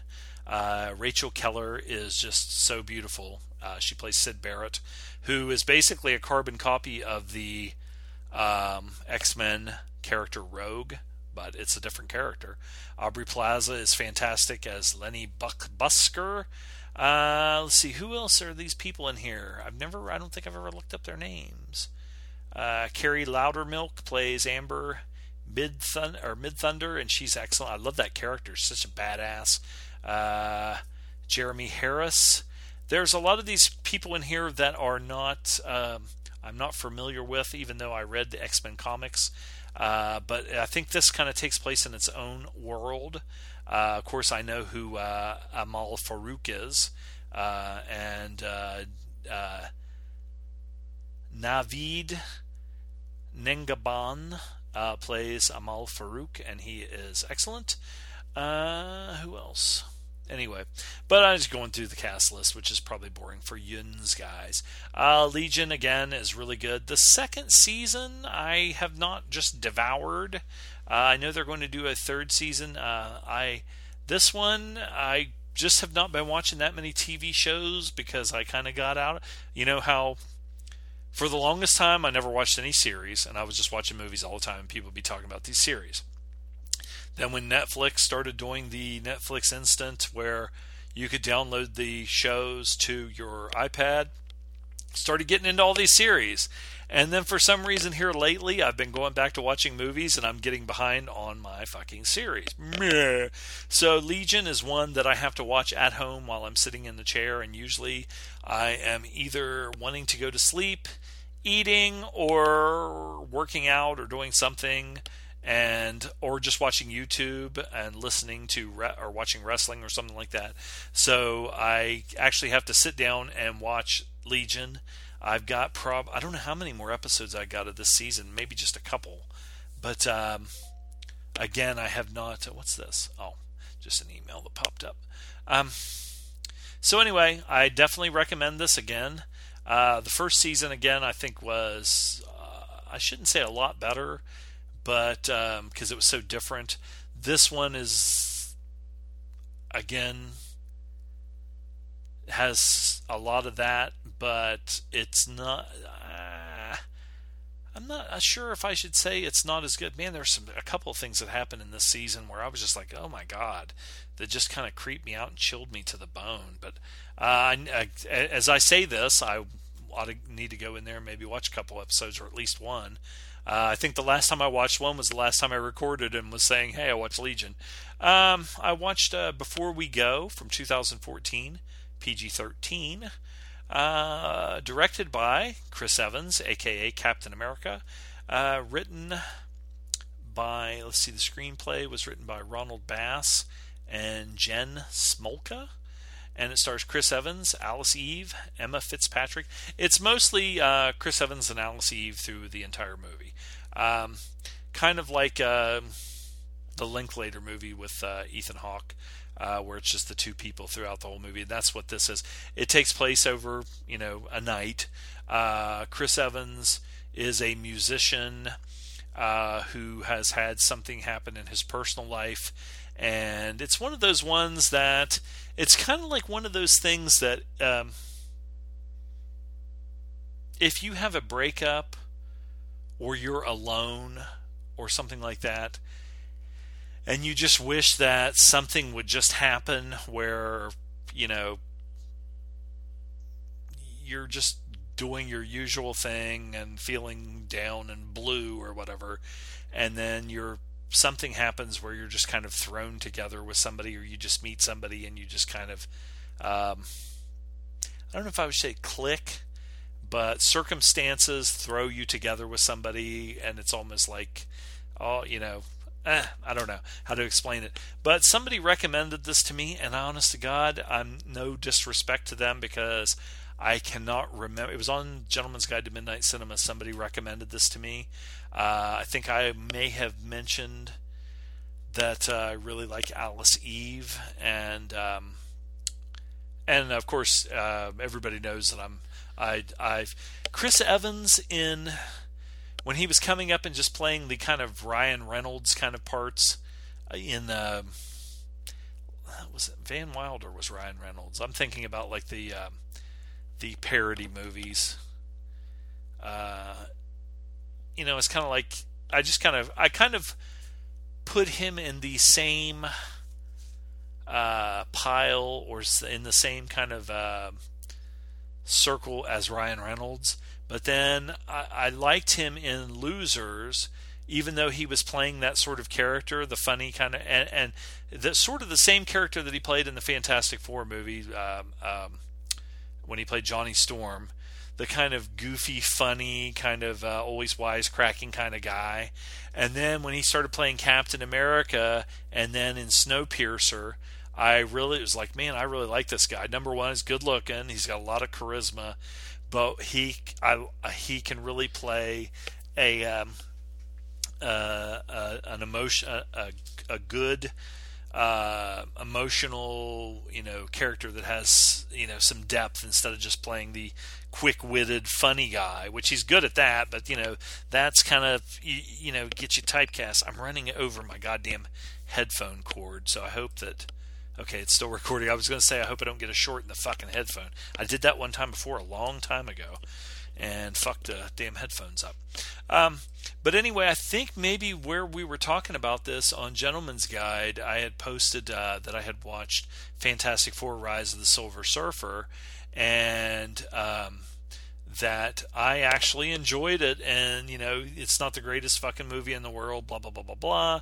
And we started talking about Chris Evans, and uh, you know, I think I might have even mentioned something about Captain America, and we started talking about Snowpiercer and everything. And somebody recommended this to me, and again, I wish I could remember exactly who it was so I could give them a shout out on here because I thank them for recommending this to me. Uh, this is uh, definitely a movie you could take your lady to. Uh, but uh, I enjoyed it. It's shot really well. It looks for the cinematography and everything's really well. I thought they that these two had a lot of chemistry. I think that Alice Eve would have been a better Sue Storm in the Fantastic Four movies than Jessica Alba. Uh, but again, um, I'm glad I watched it. I thought it was pretty good. And uh, Chris Evans, it, um, you know, I think he could be a talented uh, director. He did a good job. So and I love Alice Eve. I love her. Another R-rated movie that I watched from 2017, The Forgiven, uh, by directed by Roland uh, Joffe and uh, written by Michael Ashton and Roland Joffe, and it stars Forest Whitaker and Eric Bana. Uh, I enjoyed this, and when I first saw the trailer for it, I wanted to watch it because I have been very interested in um, a lot of the stuff that went on during uh, apartheid in South Africa, and I have actually sat and watched a lot of the um, news um, videos and stuff like that on uh, YouTube and uh, different news coverage of the different days that have went by that went by during the Truth Commission hearings, and also read about a lot of the um, a lot of the security and police. Uh, I don't even. I was going to say people, but uh, some of these people, I don't even know if I would. They're almost. They're like you know just sociopathic uh, torturers, killers. Um, but then again, you can kind of put them in the same league with uh, like Nazi SS Gestapo guys, but also with some of the people in the United States, uh, just corrupt police, corrupt military that uh, yeah, go too far and that use uh, the corruption and the uh, politics of the time to really just be brutalized and and you know people and everything. Uh, and then watching like Dry White Season with Marlon Brando and Donald Sutherland, or um, oh uh, Mobutu, and um, what was the other one that was a good South African movie? There was one with um, Michael Caine and God, I'm trying to think if it was Sidney Poitier. Uh, there's been several different ones, and you know that that uh, almost kind of passed me by.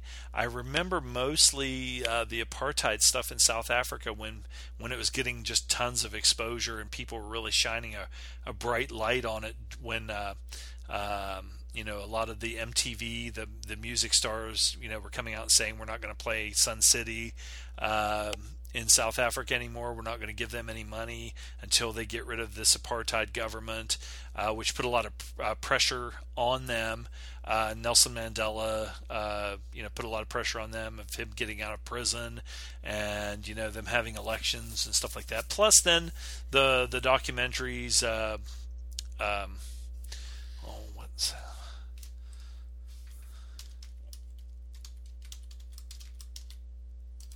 the le- the leader, the driver, and the driver's wife uh, by Nick uh, Broomfield.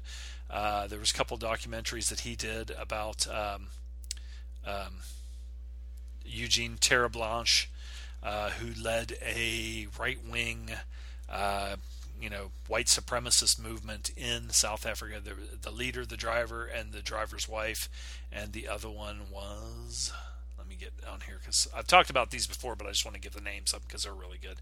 Nick Broomfield does a, a really good job of uh, uh, on these documentaries. La na na na na do do do do do scabba dee dee dee dee dee. Nee, nee, nee, nee, nee. I want to. I, I should get on. I should uh, look up some more of his documentaries. Uh, see if I can find any other ones that are really good. The leader, his driver, and the driver's wife. That was 1991. And uh, there was another one where they went back. Oh, his big white self, uh, which was from 2006. Another really good one. If you want to watch uh, two really good documentaries about um, white supremacy and, and, apartheid in South Africa. And then, of course, he did uh, the uh, Kurt and Courtney documentary and uh, Biggie and Tupac, Aileen, uh, Life and Death of a Serial Killer. Uh, so there's some other ones here I want to check out. Check out. Um, God, he did one about Sarah Palin. You betcha. but anyway, I, I, like it. I I like uh, the documentaries that I have seen about him so far, or that he has done so far. But that goes back to the Forgiven, which uh, I think, um, of course, you have Desmond Tutu, Archbishop Desmond Tutu, who was a real character, a real person, uh, played by Forest Whitaker, and he does an excellent job. Forest Whitaker's a good actor, but uh, he kind of, with a little bit of uh, makeup and some, you know, they, where they change his nose and everything, he looks like Desmond Tutu. Uh, and then Eric Bana plays Piet Blomfeld. And I looked this up, and I was thinking that since Desmond Tutu was um, a real person, that uh, Piet Blomfeld uh, was maybe he was a real person. But from what I found, I'm going to check it out right now again. Uh, I think that he is a kind of a a mashup of several different uh, character or real people. Um, but this m- movie was based on a play. Um, I think called The Archbishop and the Antichrist. And let me look this up real quick because I don't think that he was a real character. I think he was probably again like a mashup of um, of um, what the hell was that fucker's name? They called him Prime Evil. Jesus Christ! Now I can't remember what his name. Um, anyway, I believe that I am correct about about that. Truth and Reconciliation Commission and visits to Cape Town's Pollsmoor Maximum Security Prison, where he met Piet Blomfeld, an ex South African Defense Force officer, and Afrikaner Weerstandsbeweging member. Um, again, this is a pretty good movie, and if you really get into um, some of the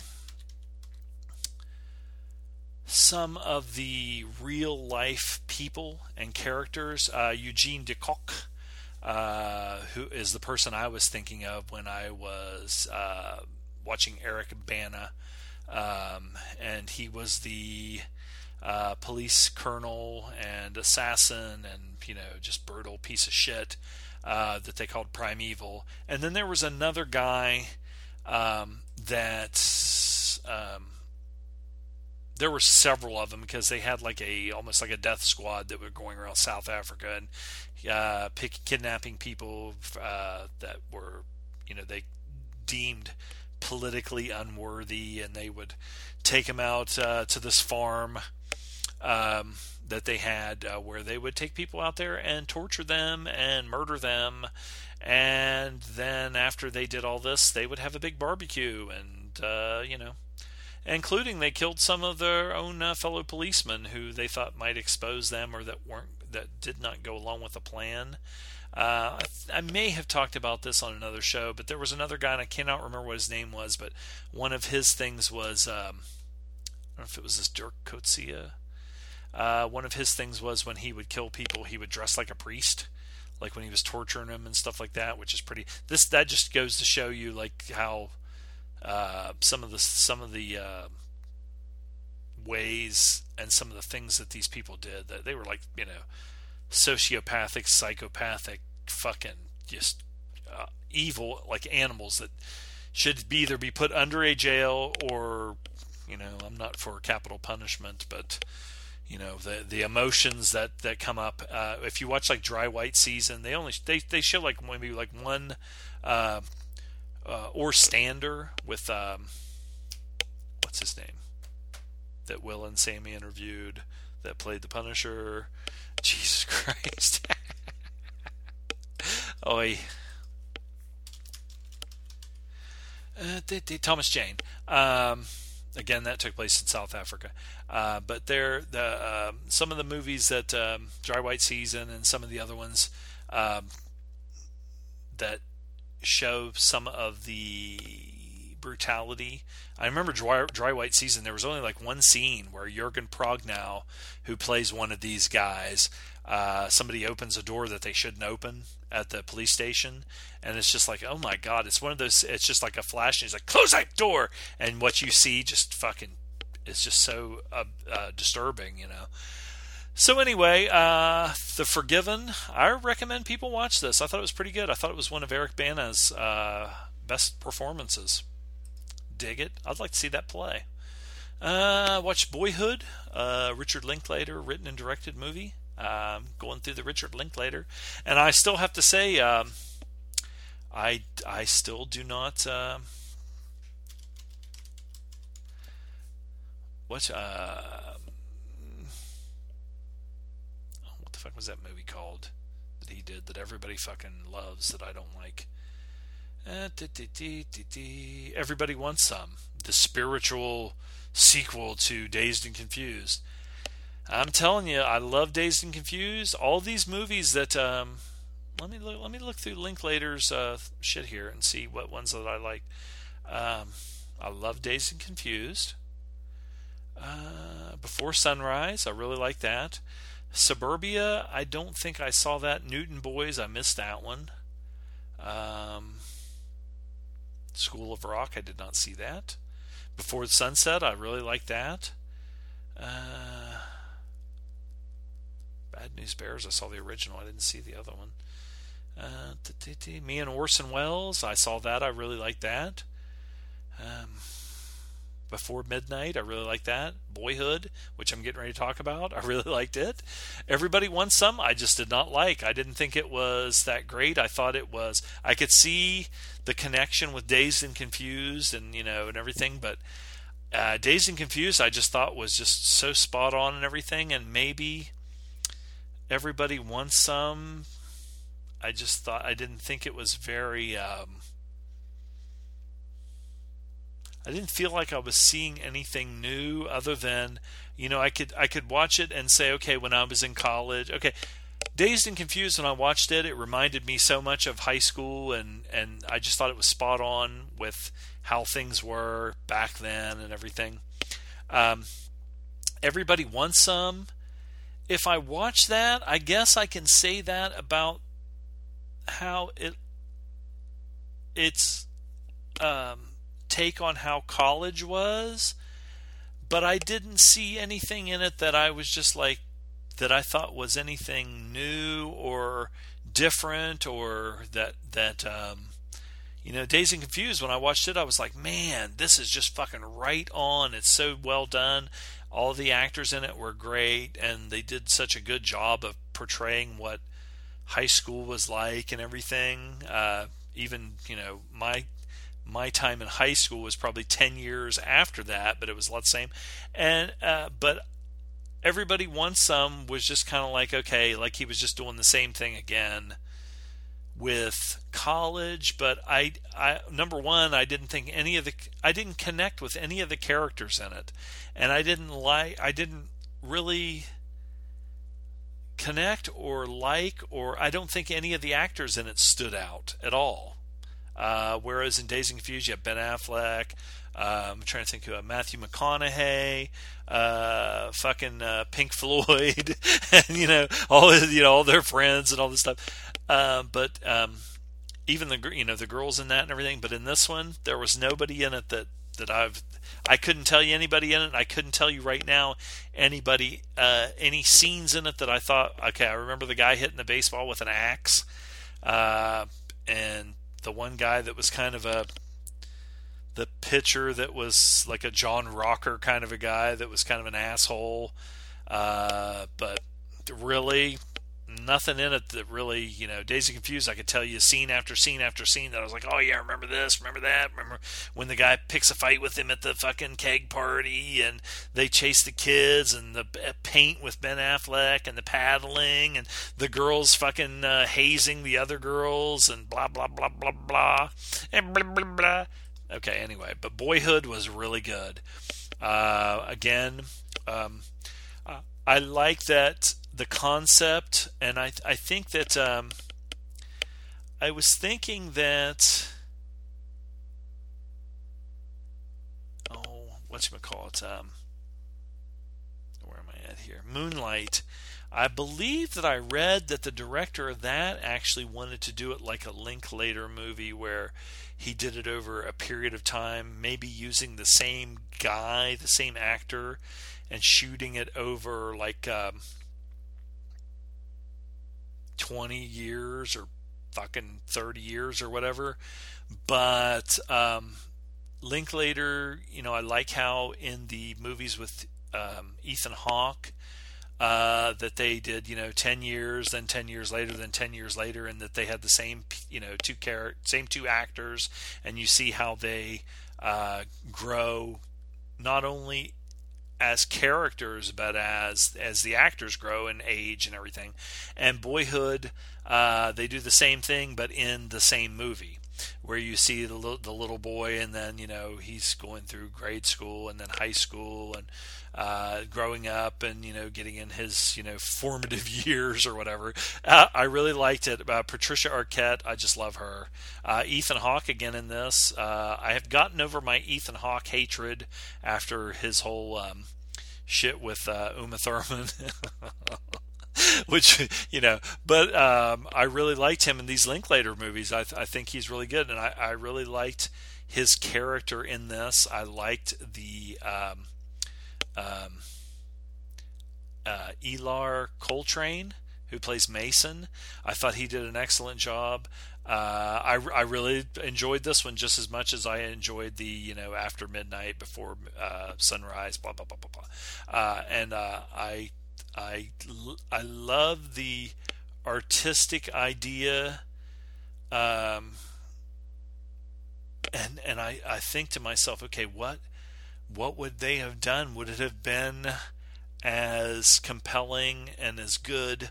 In any of these movies. Say if something would have happened to Ethan Hawke or something would have happened to uh, Ellar Coltrane or Patricia Arquette or Ethan Hawke in this one, where they couldn't film, or one of them died or something, or I guess they would have written them and said, you know, I, I don't think that it would have worked if they would have, um, say, something happened to Ethan Hawke in this movie, uh, or in one of the other ones. Uh, I don't think that they would have recast. I think it would have been better to say, you know, that he passed away or whatever, and have them deal with uh, like Patricia Arquette finding out that he had passed away, or uh, the the the boy in this one. I mean, if he would have some if something would have happened to him like that, or say he just was like, "Fuck, I don't want to do this acting shit anymore. I just don't want to do it." You know, then I guess the, the fucking movie would have been over. I don't know, but it, it brings up. It reminds me of the wrestling thing uh, where you see several of these uh, big wrestling events in the 70s, they would say, okay, we're drawing all these people and we're having to turn away people at the door. So why don't we have one of these giant wrestling events at an outdoor stadium, like a baseball stadium or a football stadium, and then inevitably they'd have one of these motherfuckers and it would fucking pour down the rain and they'd have like a goddamn thunderstorm or something uh, it makes you wonder, like, what if you know, uh, it's like um, Murphy's Law or whatever. If something could go wrong, you know, uh, but it didn't. I don't think. Um, and like I said, uh, you you just feel like you really just grow to know these characters, especially as you're seeing them grow and age over time, the actors and everything. Uh, would would they ever do another one like uh, of Boyhood where you know uh, uh, Mason is middle age and Patricia Arquette is in her 50s or whatever you know who knows? That would be kind of cool. I don't know if uh, even the uh, before sunrise or after sunset or blah blah blah whatever all the three different ones there if they would ever want to do another one of those you know down the road when they're in their 50s or 60s who knows? But it would be interesting. Uh, i'd watch it. Uh, of course, and again, I, I, may have talked about this in the other uh, episode, the last one, but uh, definitely I just spoke about it when I was talking about um, Chris Evans and um, as Fantastic Four: Rise of the Silver Surfer. Again, I watched this again. It's definitely a flawed movie, but I am a big Fantastic Four fan.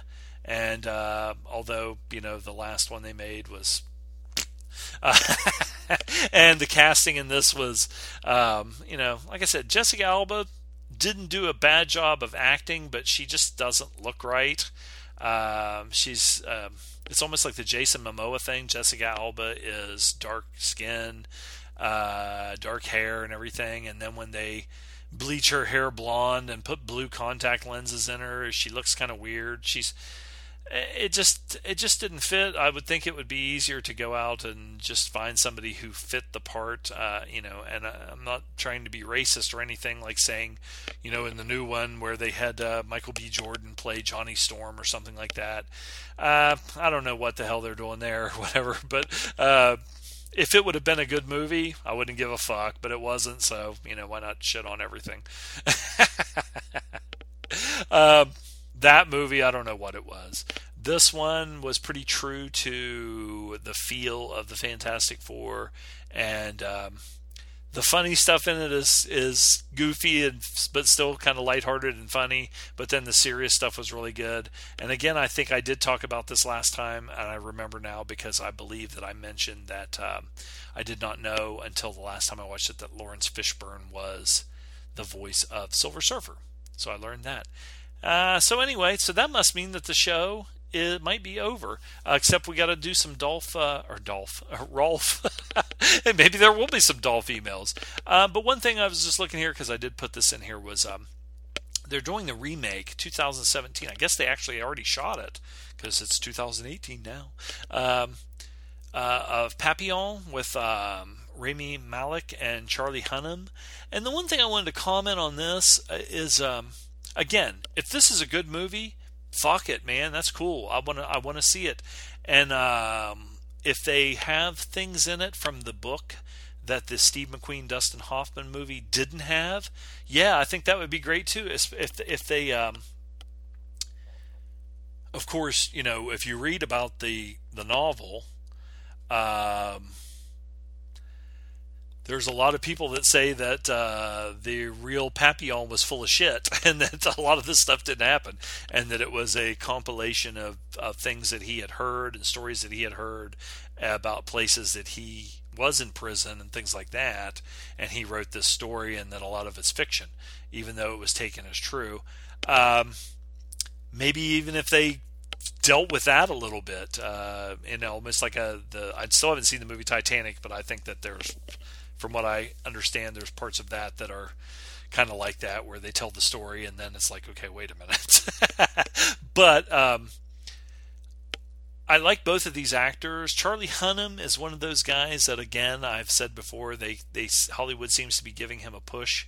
Uh, a, a, big push, and a lot of the movies that he, of course, Sons of Anarchy was excellent. He was the face of Sons of Anarchy. He was the star of it, but uh, and and I liked him in Pacific Rim, um, the Lost World of Zed. I think is what that one, other one was called.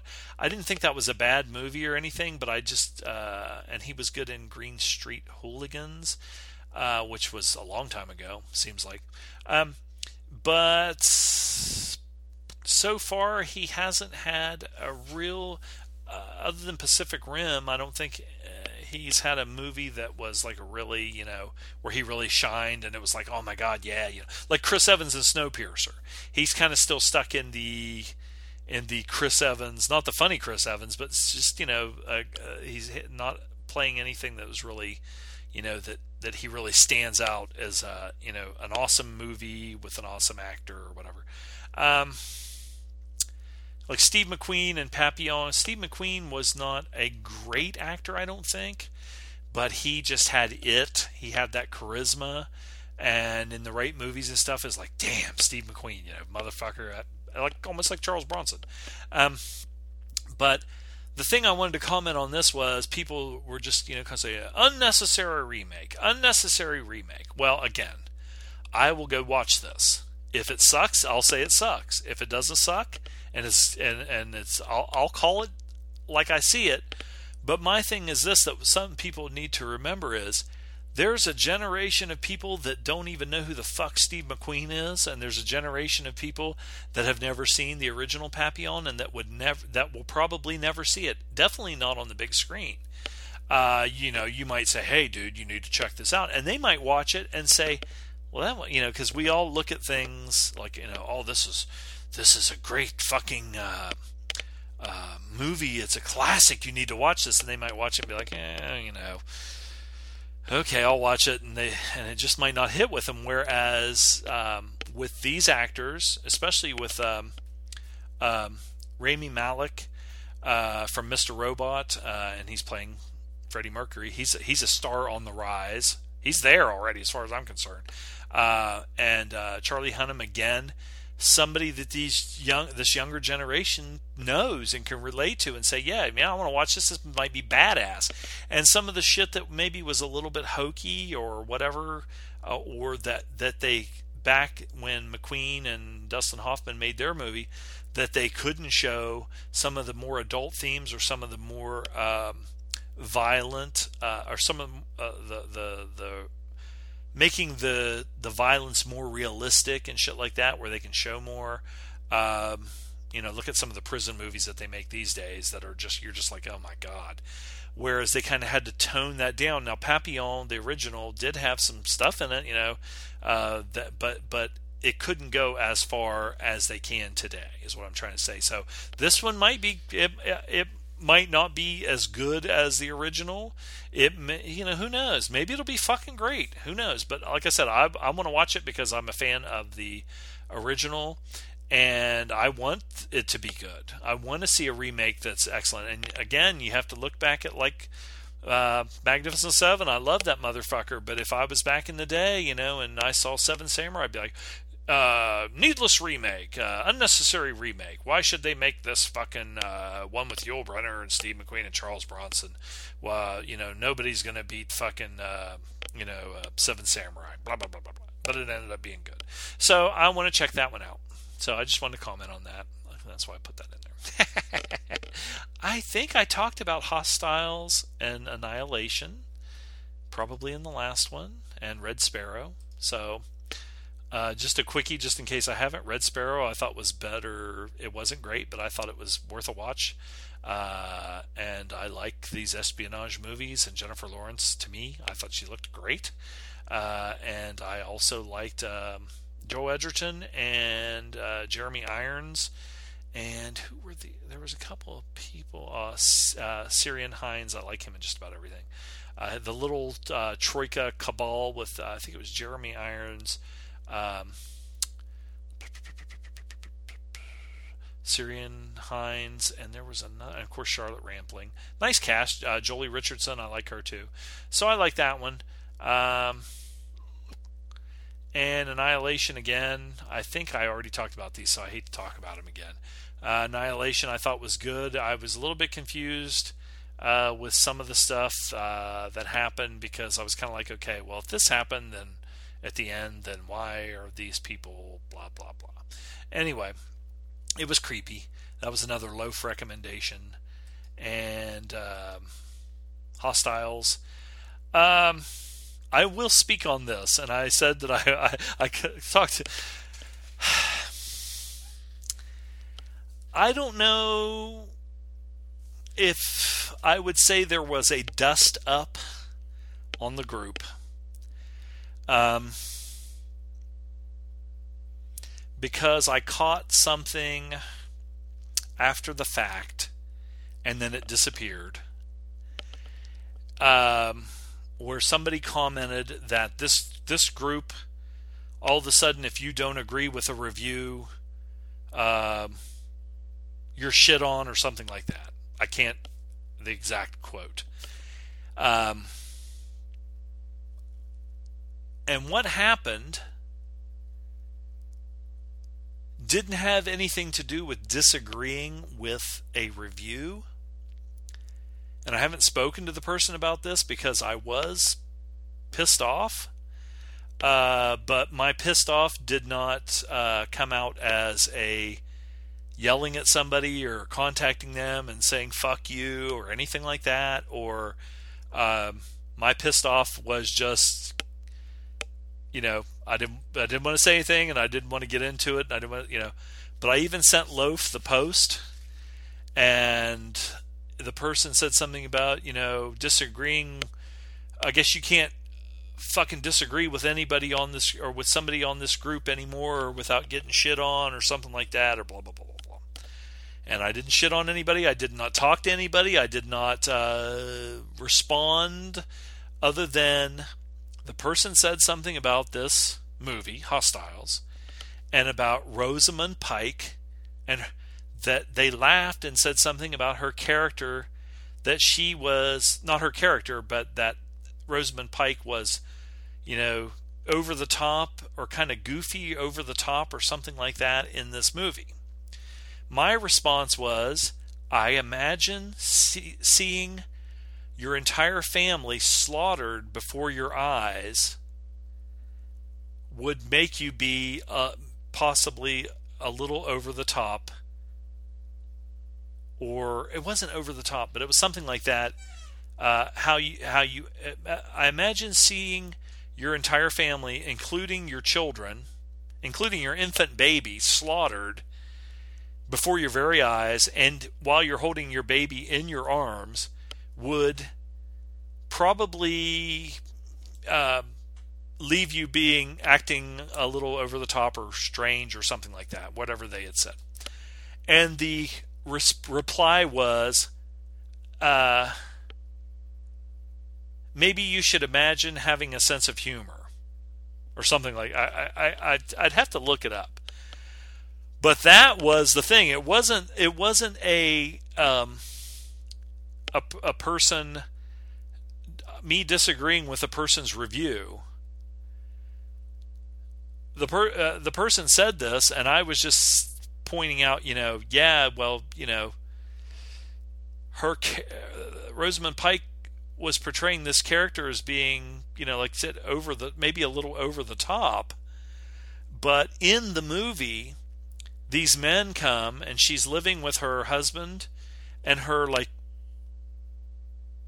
two uh, like three kids and one of them's a baby and these men come and murder violently in front of her very eyes.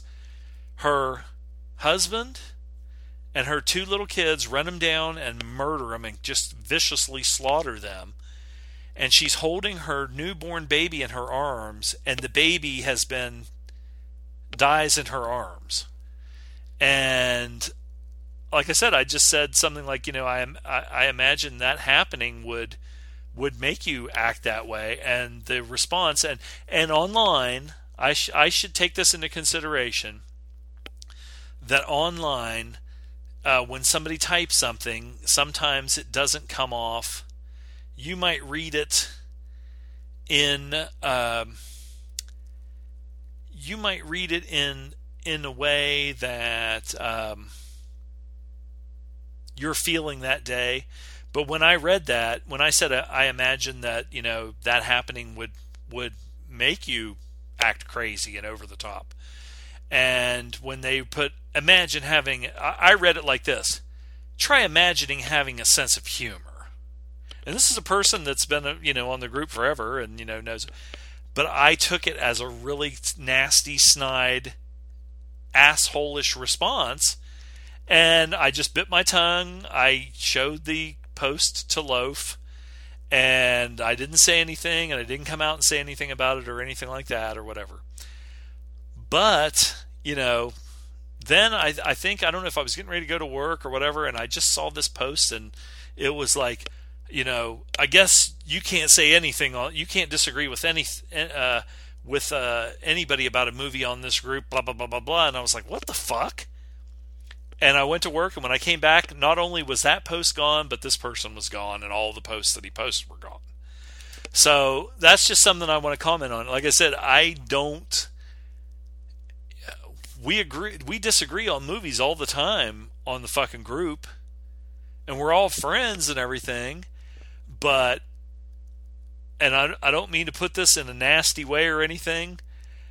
And like I said, I will even look at it that maybe when I, I read it uh, in a way that when I read it, I read it as a really nasty, shitty thing, like a in, in a really nasty way.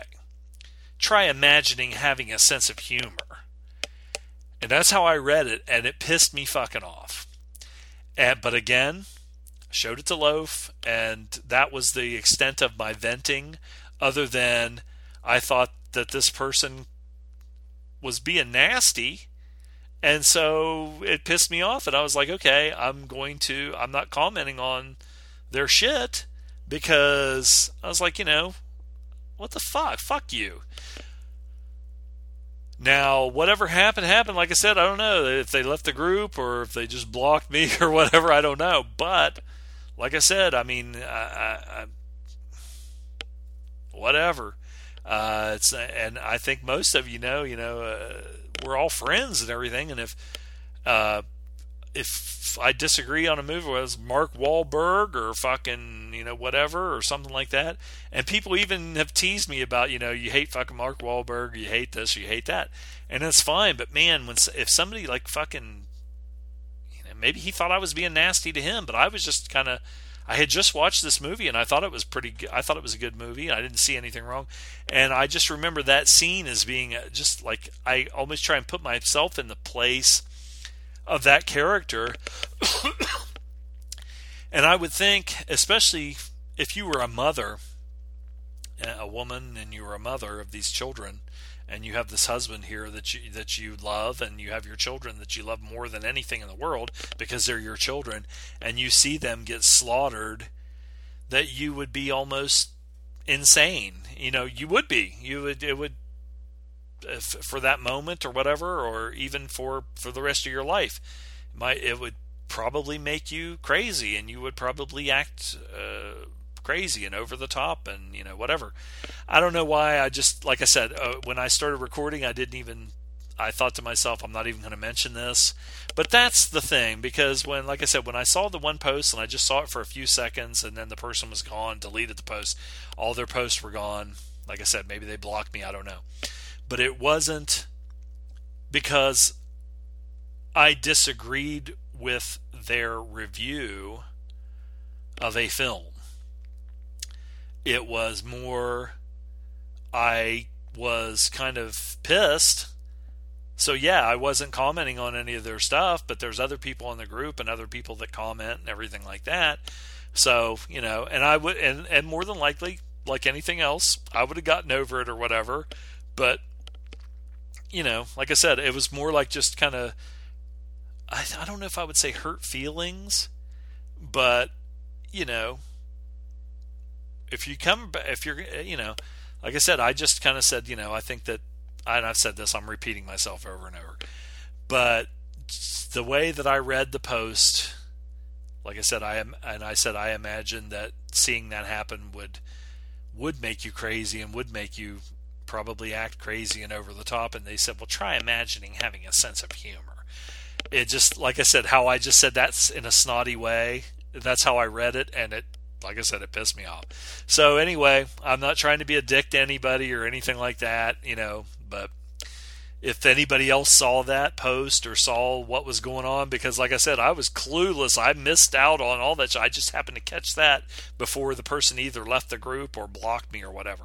So anyway you can disagree with me but man don't be fucking an asshole to me because i don't fucking i will not you know yeah i i, I have a temper anyway let's go to the inbox let's see rolf sack feed Sack Feed 2. Okay, let's see which ones we got here that that uh, let's see how much time we got. if I could just cut this off and say, eh, "Oh man, we're two hours in, Rolf." I'm sorry.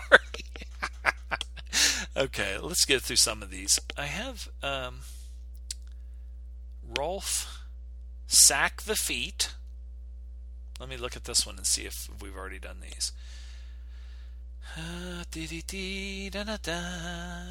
See if it's the same one. And Loaf just sent it again so we wouldn't lose it. Me, Rolf. Okay, yeah, he, he crossed out the ones that we have covered.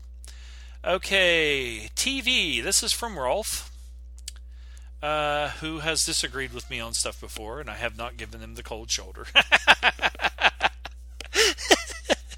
Let's see. TV. Just finished Twin Peaks: The Return. Love it but wasn't too sure uh, if I like how it ended. I assume Loaf, are you even here? Did you even bother? Has seen it and might have an opinion. If not, uh, he's not here. I assume Zom. Uh, have you watched uh, the old seasons? Share your opinions on the show. And um, if you haven't watched it, are you planning? Okay. Uh, the new Twin Peaks, The Return, I have not watched. I don't know if Loaf has watched it or not. I know that he has watched the old one, and I have watched the old show and Fire Walk with Me. Now, the movie. Um, I liked the first season of the original series. I remember watching the second season, and I don't think I watched it all the way through because I watched Fire Walk with Me a long time ago, and so I know who the killer is and all that shit. Okay, after they revealed the killer, who the killer was, um, I didn't think the second season was very good. Um, and I remember, God, that one scene, and I know they did it on purpose, where they were singing. and I can't remember who the characters were now because I haven't seen it in so long. But uh, um, the kind of rebel guy and uh, the girl i think i don't know if there were two girls and the rebel and they were listening to a record and they were singing it and it was so horrible but i know they did it because it would be horrible and the guy started singing in this real high pitched voice uh, the second season I thought sucked. I don't know if I will watch the new one or not. Um, if you loved it, well, then maybe I will watch it because I'm curious. It's kind of like the Linklater things. Uh, I like these ones where they go back and you see these characters and these people after they've aged. So maybe I will watch it. Uh, I'll have to go sit at my uh, for my uh, table. Its color is green in my kitchen. Anyway, sports. Give the most memorable wrestling match you have ever seen. Was it uh, for the show element or for the wrestling skills? Most memorable wrestling match I have ever seen. My God. Okay. Well, most of the, I'll tell you what. There's there's two different things here for me. Um, I love the spectacle of it uh, and the carnival circus-like atmosphere and the characters that were gimmicks. When I grew up, we got uh, this wrestling from Detroit, Michigan, and it was kind of like at the end of this um, end of an era? Because well the end of an era for a while or for, definitely for this promotion what i'm saying is because i was just thinking wwf with hulk hogan and all those characters that they had like brutus the barber beefcake uh, i'm trying to think of some of the the mountie uh, the big boss man and some of those characters jimmy superfly snuka. They in, in there they still had the carnival like atmosphere and the characters in the promotion that I grew up watching when I was a wee little kid, um, you had um, the Wolfman, uh, who was this Canadian wrestler that had like a, a furry loincloth and furry boots and real long hair and a big long beard. Uh, you had the Bear Man, or I think it was he went as Bear Man, but he was um, the Wild Man, and he was kind of sort of like the same kind of guy uh, he wore wrestling tights, but he had long hair, long bushy hair, and everything. And he was from Canada, but they called they called him the Bear Man. Not on the show, he was Wild Man. Um, but he was the guy that actually had one of the wrestling bears, and he would go from town to town, and they would have a wrestler wrestle the real life bear that would have a muzzle on. Uh, his wife actually got killed uh, by one of the bears. I can't remember which one it was uh, they had this bear and they lived in Canada and had this big house and everything and uh, out in the out in the woods. And I think that he, uh, the bear just kind of like ran loose all the time and it was like their pet and it, I think it would hibernate under the the porch in the winter.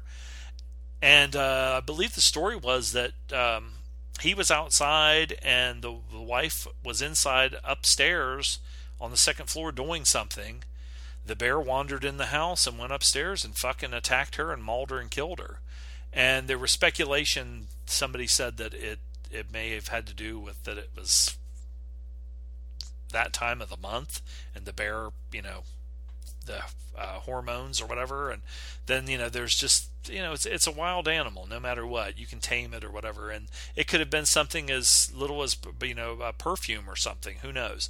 Um, but I always liked uh, those kind of characters from back then, where you had either the guys that were the real hairy guys, George the Animal Steele that was like bald headed, but he had hair all over his body, and and he was kind of crazy, and you know, uh, they had a guy named Brute Bernard that was like that. He was a bald headed guy, but he acted like he was nuts. Uh, Pampero Firpo, the wild bull of the Pampas, uh, who also went. Uh, he was the original guy that they called the missing link, and he was real had real bushy hair, and he was from Argentina, and he had a a little uh, shrunken head on a stick. Or not on a stick. The shrunken head was uh, just this little shrunken head that he would talk to, and it would give him advice. uh, like the the evil Germans, like Baron von Raschke, Hans Schmidt, uh, Waldo von Erich, um, and I'm trying to think some of the other ones. Then of course you had the the the the, the white meat baby face all American heroes like uh, Mark Lewin, who was the captain of the People's Army, and he would fight the vicious uh, Sheik of Araby, you know, or Abdul the Butcher, the madman from the Sudan. And I always like the characters like that.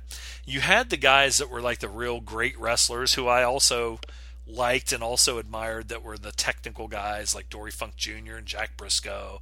Mark Lewin was like that. Um, but and then the the real muscular guys like Sailor Art Thomas, who was this African American guy, but he was built like a fucking Greek god, and he was a uh, you know a merchant marine. Um, and then um, I'm trying to think like the, the, the great big fat guys, or you know the obese, you know big behemoth uh, monster guys like uh, Haystack Calhoun, who was this big farm boy from uh, Arkansas that wore bib overalls, and then you had the country guys, the the scuffling hillbillies, or Haystack Calhoun, or uh, uh, the Kentuckians, and they would wear. Um, like blue jeans or bib overalls in the ring, and they would either wrestle barefoot or they'd have a moonshine jug and a corncob pipe, just shit like that, you know, like from the old days, uh, the carnival days and things like that. And then um, but the greatest match, I honest to God, I've seen so many of them. I couldn't I couldn't tell you off the top of my head. Uh, Jack Briscoe and Dory Funk Jr. Uh, had great matches. Uh, they would have like hour long matches, and Jack Briscoe was like a, an actual legit um, national uh, amateur wrestling champion. Uh, you had matches like that. Uh, Ric Flair and Rick Steamboat uh, were those type of matches that were really technically great. Then you had I, I know I saw a match um, with Dick Murdoch and Killer Karl Kox, uh, and both of those guys were known for being like masters of actual. Uh, not technical wrestling as far as like amateur wrestling or or shooting, hook hooking, uh, submission holds, but were masters of professional wrestling and the, doing the fake punches that looked really real, or they did the what they called the um, like doing things uh, rest, the hard way. Uh, and uh, you had the actual wrestlers that uh, they they would put like a either a, a little piece of razor blade with tape around it in their mouth or in their tights, or they would have it taped to the uh, the wristband or uh, taped on the end of their finger. And so, if they wanted to get juice or blood or red turns to green, they would nick their forehead, or some of them would do it real bad and they'd have these big scars. But they would actually bleed. There was no blood capsules, they would actually just bleed. And so, if somebody saw it and said, Man, look, at, oh my God, and they'd come up and say, Oh, that's a blood capsule. Well, no, the, I saw Mad uh, uh, Crusher Lisowski and Mad Dog Vachon get into it. And when Mad Dog bladed himself, he hit an artery on his forehead. And this blood is fucking shooting out of his forehead, the stream of blood.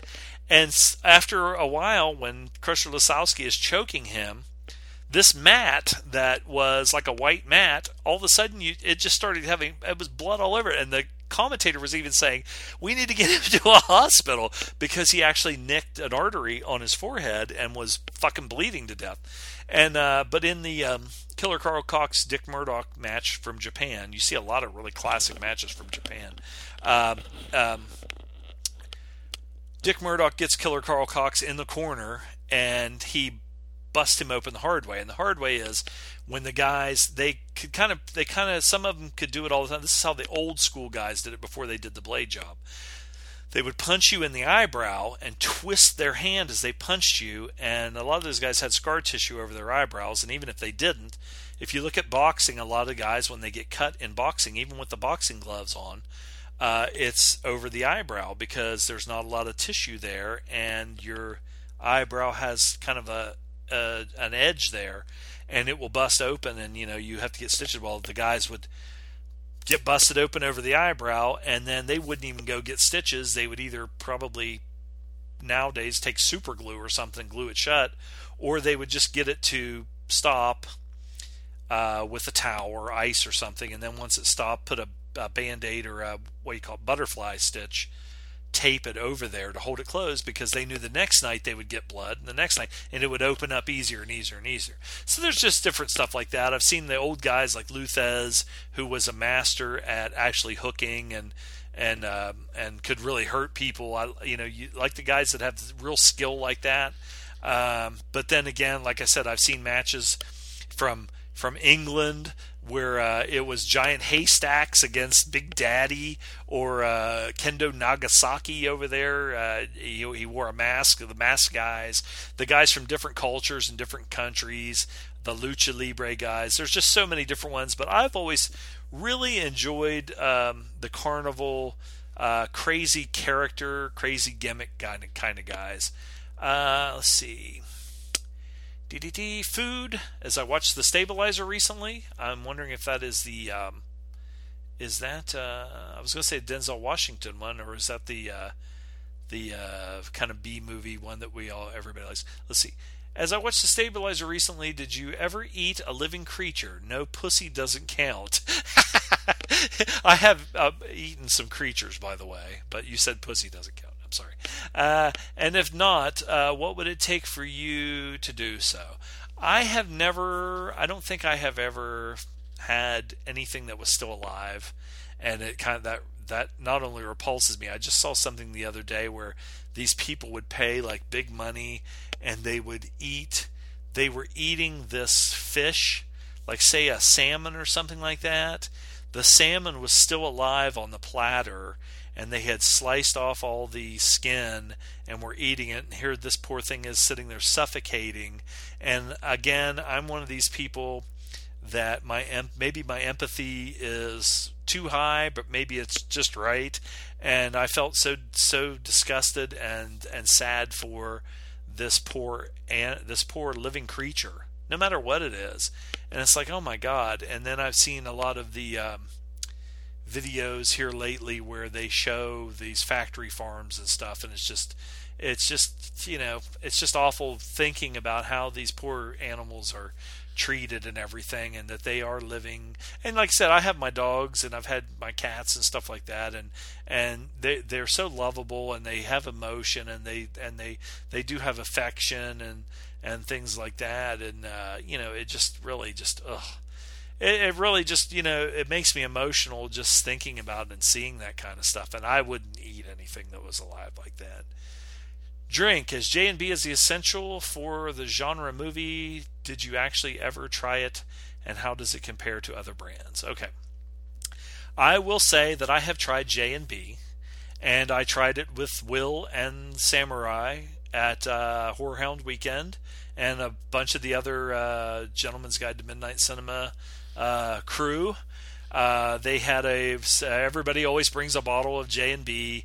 Uh, and as most of you know, I don't drink alcohol. Never have drank. I mean, I've had, I've tasted beer when I was a little kid, and I've tasted it as an adult. I don't like the taste of beer at all. And people come up and say, "No, we'll try this. It's not that bad." And I've taken Bud Light and Coors Light, and uh, I've tasted um, when I was, of course, when I was a little kid, like Stroh's and this other beer, Pabst Blue Ribbon, and tasted it. I never liked the taste of it. Uh, never gotten drunk on it or drunk on anything else. Um, other than, like, I think one time when I was in Las Vegas, this uh, waitress kept coming over and asking me if I wanted something to drink because you get it for free if you're playing the slots.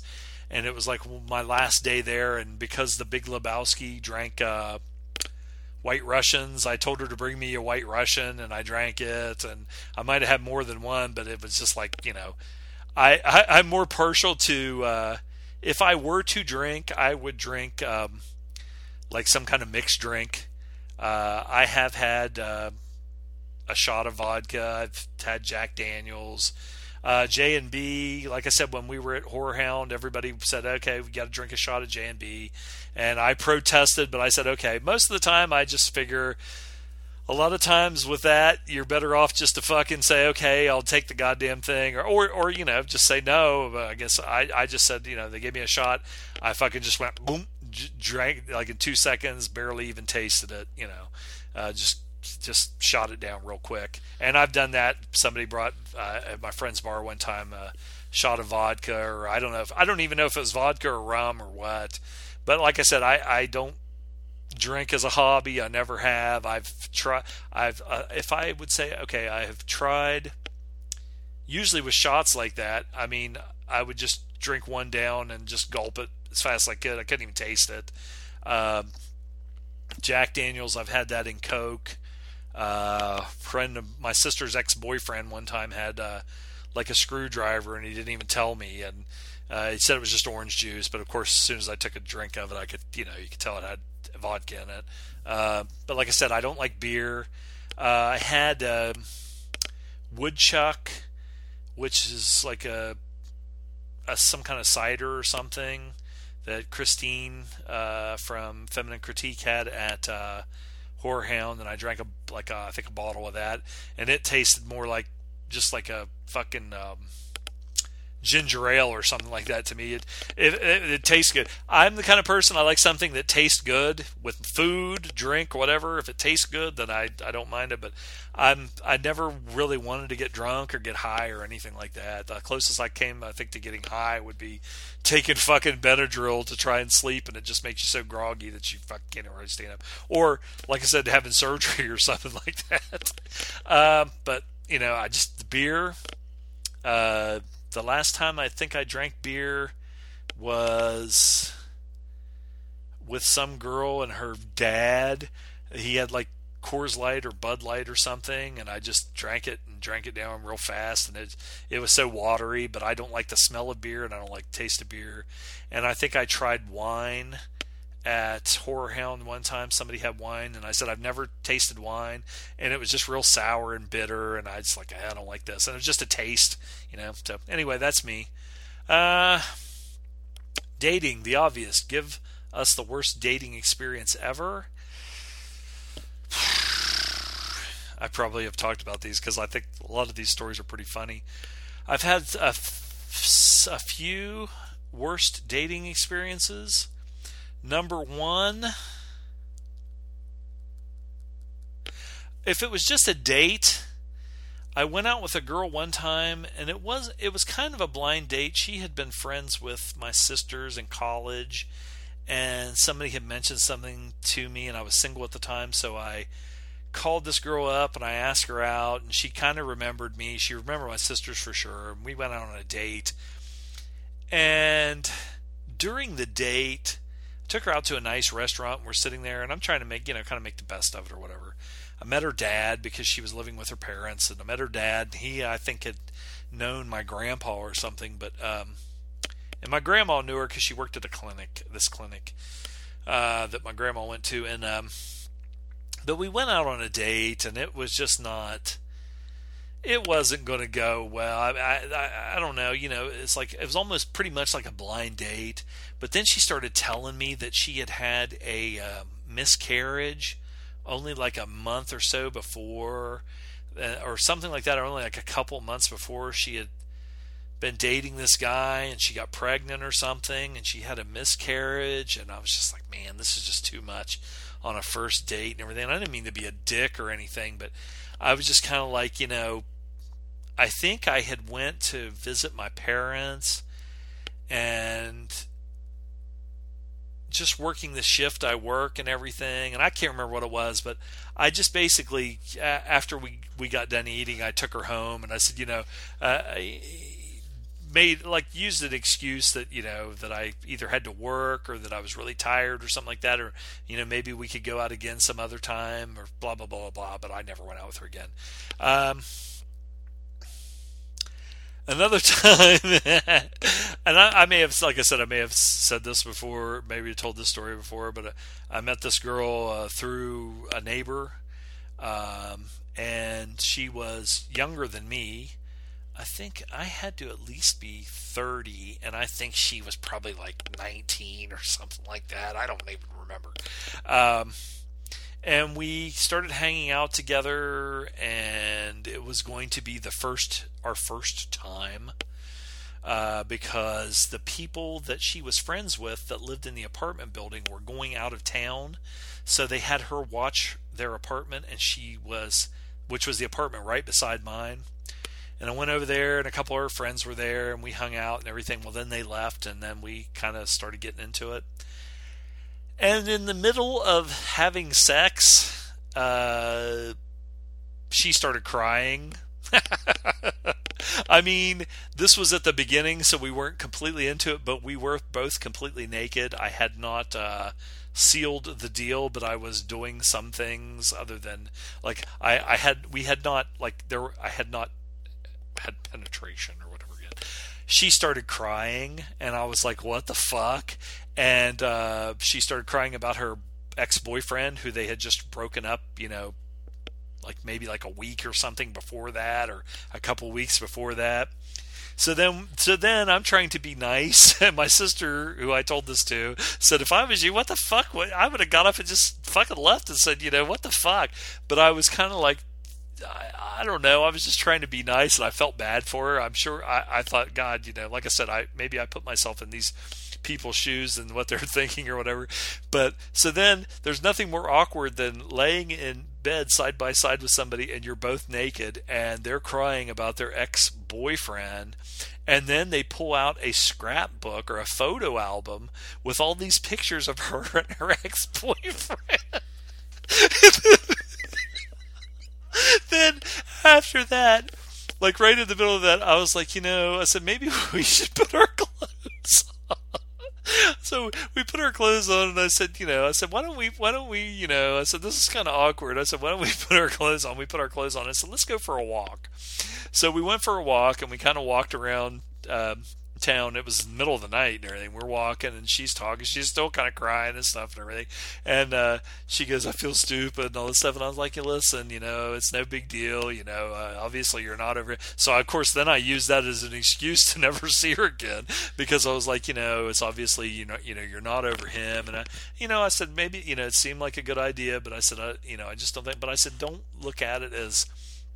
I said, you know, don't be embarrassed or anything. I said, don't worry about it you know maybe sometime down the road you know whatever but right now you're just not ready. And i tried to be sensitive and nice and everything. And then of course the other one uh, and then like i said that one she came back several times and she was knocking on my door and shit. I wouldn't even answer the fucking door. I just thought you know it's better just to blow her off. I think i did see her again after that maybe and we kind of uh, it was sort of the same thing. We she was working in this store and i worked for a vendor and i would go in this and i just happened to see her I'm like hey you know and we started talking. Next thing you know we're making out and everything outside the store in the back of the store. And um, then i'm trying to think we went a couple different places. Uh, I said, "Hey, I'm going to run up to this video store, and you know, do you want to go with me and everything?" And uh, uh, I just remember like we were, but but her she was with this guy, and she had this diamond ring or something on her fucking finger that he had got her in. The next thing, and we're in sitting in my car making out and going at it and everything.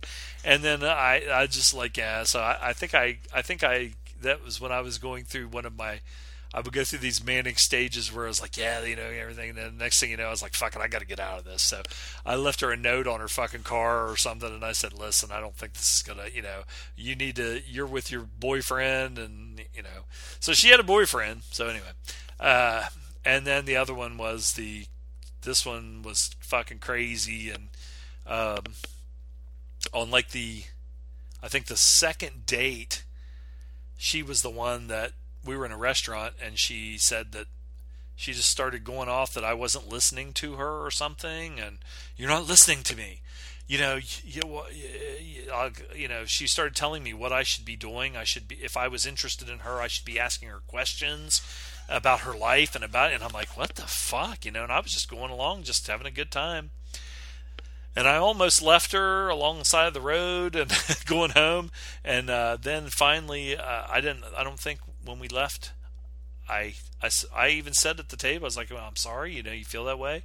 And, uh, you know, I, I, am I guess it's just because I like you and maybe, you know. And so then when we were walking out to the car, I thought everything had, you know, was okay, and she just kind of went off again and said something about, "See, you just totally blew that off. You just," and I'm like, "Listen." Well, so then when we got in the car and we started driving home, uh, I was about ready to bend the fucking steering wheel. I was so pissed, and I wasn't saying anything. We drove for probably like 15, 20 minutes, and she finally said, "Are you going to say anything?" And so I fucking just was like, "Listen." Uh, I don't know what the fucking problem is. I said I like you, and I thought we were going to get along and everything. But I said you're, you know, this is you going off. On me. I said I don't know what the fucking what the deal is. Where, and I said I'm sorry that you feel this way. And as soon as I said I'm sorry, she goes, "That's all I wanted you to say." And like, and then everything was like supposed to be great and everything. And I was, she goes, she said something like, "Well, what what are we gonna do now?" And I said, "I'm fucking taking you home, and I'm fucking dumping your fucking ass off, and I'm fucking going home." And I said, "And I don't give a fuck." And, blah, and so then she knew I was. I mean, I was pissed. I went off.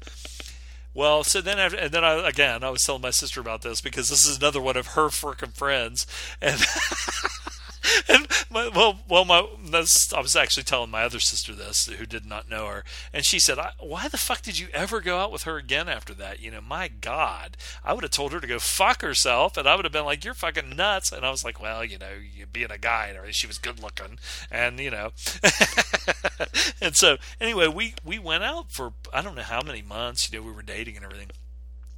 And uh, she was the one that uh, she was just crazy uh, she was just a. She was just fucking crazy, and uh, it it ended uh, um,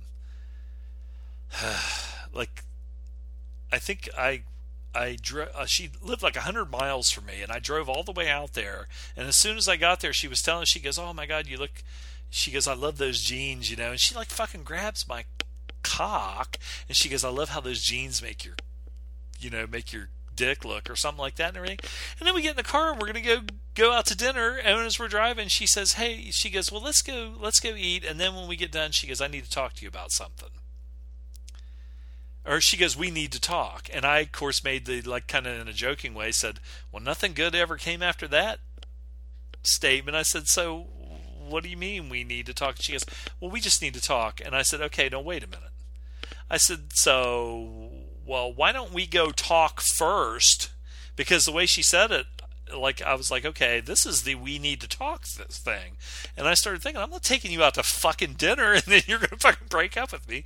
So we stopped at this park and sat on this bench, and she fucking basically told me she wanted to break up, and I, oh man, I was fucking pissed, and I I did actually give her a ride home, but I almost left her there. Uh, I was so fucking mad. I was like, and I was, my whole thing was like, why the fuck did you fucking have me drive all the fucking way out here, a hundred fucking miles, with and with this shit? I said you could have told me on the fucking phone. Oh, I was mad. So anyway, and there was another part of that that was really gross uh, that had to do with me earning my red wings, as motorcycle guys would say. And so uh, that was another thing where I was like, what in the fucking hell is wrong with you? Okay, so let's move on past that. I'm sure there's some other ones. There was the one where I, where, uh, uh, and I know I've told this one before, where it was like one of the nicest times that, you know, having a picnic and laying on a blanket and talking and everything. And I just rolled over and went, I did not even mean it. I didn't even feel like I had to, had to, uh, have gas or anything, and just right when I rolled over, it just went. and that was more funny than anything. The girl even laughed because I tried to blow it off, and uh, she she would not let me. okay, religion. As uh, as so much violence is based on religion, fundamentalism these days, and in the past, of course, just uh, think of the Crusades, uh, same shit like now, but just without weapons of mass destruction well, I guess you know going and hacking you know entire civilizations to death. That's kind of weapons of mass destruction. Okay, uh, dig it, Richard the Lionheart. Uh, how do you regard it? And if you had to, uh, I think you guys aren't members of any groups but uh, your own. Which one would you pick? I'm not into religion at all. I'm pretty much an atheist. If somebody came tomorrow, well, I guess I would say you know, maybe agnostic because if somebody could come and prove that there was a greater power that created us that was all knowing and all seeing and all this stuff and blah blah blah blah blah I wouldn't deny it. If they had proof you know legitimate scientific proof or whatever you know I'd be like oh shit I was wrong. You know hey there he is uh, or she or there it is or whatever. Um, I'm just not into it at all. Like I said, uh, you know, I, I, find it it's just seems kind of uh, like I said. I've told my mom this. I've told everybody this. If if you, as long as you're not hurting anybody else, or bigoted or hate, uh, you know, have hatred towards anybody else, if you need that uh, to comfort you, as far as the unknown, as far as death goes, as far as the death of loved ones or you know whatever um, my idea of I shouldn't say religion is more science where uh, like uh, reincarnation I think if you you know when you die uh, and your body returns to the soil and you know the gases come out and uh, bugs or worms or uh, ants or a wolf or whatever consumes your body uh, and it returns to your DNA returns to the natural cycle of things and becomes something else. Uh, that's my idea of reincarnation. I think that there's just so much with science that is just so magnificent and so you know um, it, it, that's more. Uh, it's like the ninth configuration thing where he says, you know, uh, these protein, uh, these molecules, and da da da, the uh, of the ninth configuration, and I find that uh, uh, the existence of even one of these um, molecules or something happening or existing by accident, I find that more um, amazing than the thought of there being a god or whatever. Um, so, and as far as religion goes, because like Loaf, you know, talks. He, I think he's more uh, into Buddhism and Zen, you know, Buddhism stuff like that. Where I, it's not as much a religion as it is like a philosophy of how to live your life and and things like that. Uh, even the Christian religion, again, I've said this before to people that are Christians, and I was raised a Christian. Um, if you if you talk if you talk about when you talk about Jesus Christ, if you talk about okay, I believe in peace, love, forgiveness, and helping your fellow humans. I want to say fellow man, but fellow men, women, children, old people, sick people. Then I'm all for it. You know, uh, call me a Christian or whatever. I believe you know peace, love, forgiveness, and helping others. Uh, that's a great religion.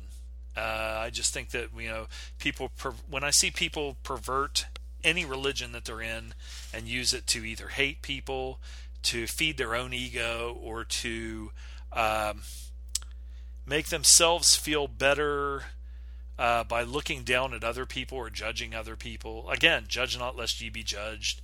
Um, you know, um, th- there's a lot in the religion that I was brought up with that is good and wonderful and beautiful and if people would just stick with that but then there's people that have to live with the hand of an angry god fear the daddy in the sky you know uh, uh, fire and brimstone uh, and all this and that and i you know that's just to me that's just man over the centuries putting in shit that uh, to justify anything that they want. You have the Old Testament, which is hand of an angry God, punishment, blah blah blah blah blah, bow down, and you know whatever, uh, um, uh, obey, obey, obey. Um, and then you have the New Testament, which is you know peace, love, forgiveness. You know, love your enemy, uh, this and that. And then they take what they can find something in both of those books to justify the most horrible slaughter, hatred, uh, justify anything they want to justify. You know, the other day they were talking about, uh, you know, the, them uh, putting, uh, taking these little kids from their parents that are try- coming here for sanctuary from these horrid, horrible things in the countries they live in, and justifying that by saying in the Bible it says you should obey man's man's law. Uh, but in the Bible, if it does fucking say that, you know, well, so man's law was slavery is legal. Man's law for the longest time was women can't vote, or you know, these people are, uh, you know, uh, you know a third or three fifths of a human being or whatever you know. Some of these people think it's okay to have sex with children or you know uh, that gay people should be put to death or you should be stoned to death for working on sunday blah blah blah blah blah. It's all bullshit. So anyway you know i think most of you know how i feel. And i, I don't I, like i said if i had to pick a religion of an existing religion right now um, my god i don't even know what i would pick. Like i said i mean i can I can just like other people take from the Christian religion I was brought up with and just like what I just said, peace, love, forgiveness, and helping other people, and just live by that and say I'm a Christian, so I pick Christianity. It's what man does with this shit that that is just perverse, and it's just because they're insecure motherfuckers who want uh, they they want to hate the other and blame everybody else and and justify all the shitty things that they do. So, anyway, Love will have to answer that himself, even though he is a godless heathen. Books. Have you read the Bible? Did anybody actually read the whole thing? It's isn't it huge? Would you ever read it? Uh, what would you take? Uh, what would it take for you to do so?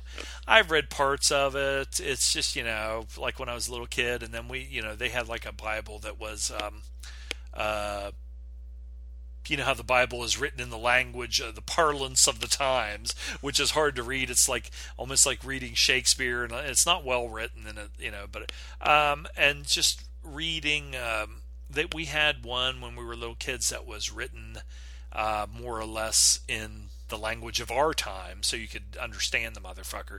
But honest to God, I've never read the whole thing. I don't think I ever would. I would rather just watch uh, The Greatest Story Ever Told or Ten Commandments or something like that.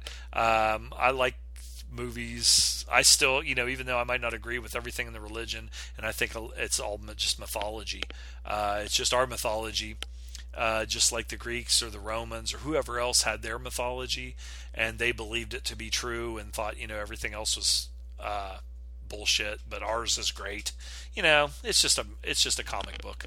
Uh, I wouldn't read it all the way through because it would bore the shit out of me. Um, and what would it take for me to do so? Yeah, if you want to send me a whole bunch of fucking money, I'll read it, or even a little bit of money, I might read it, depending on how much money I want, or movies or something like that. That, uh, but I don't know. Yeah. Uh, back to Twin Peaks. There was a novel about it enhancing the universe, if you will, Daddy-O. Uh, there was also similar stuff uh, for the franchise, uh, for big franchises like Star Wars as a fan. How do you like those? Uh, does it fuck too much with the movie versions uh, so you ignore them? Uh, the Twin Peaks one, I, I have not read anything like that, but from what you're talking about, um, like um, Star Wars definitely has you know other novels and comic books and things like that that are are you know not canon. Um, uh, right now, the one that I can relate to more than anything is the Star Wars comic books. Uh, Marvel um, took over the our bought the Star Wars franchise, I guess, from Dark Horse. I never read, I, I might have read maybe one or two of the Dark Horse Star Wars comics. Now I want to go back and read some of those.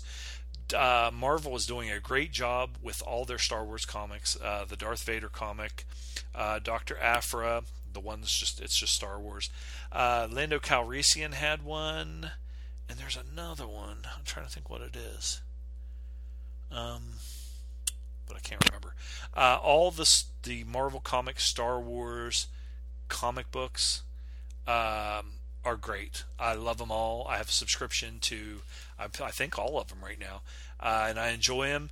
Uh, like the the character Doctor Aphra is not a character that has been has been in any of the Star Wars movies, but I just think it's I love that character. I would love to see her in a movie. The Darth Vader comic, which takes place before um, um, the first Star Wars movie, I think. Uh, it just takes that character and he's going on these his own missions and adventures and things like that. I really like that. Uh, there was one I, I, I can't remember if they did a Darth Maul. I know I they had a Darth Maul one because I I was reading it. Uh, and it wasn't bad. It wasn't the the best of them. It, I don't think that one lasted. Uh, but like I said, that one didn't bother me that much. Uh, Blade Runner. Um, I read Blade Runner two. uh, the the book Blade Runner 2, and I thought it was excellent. And at the time when it came out, they wrote it in such a way that they could have brought back Harrison Ford uh, and Rutger Hauer as older characters. Now, this was, my God, now let's see. I probably read that maybe, say, 15 years ago, maybe. Maybe longer than that. Let me see when it was out.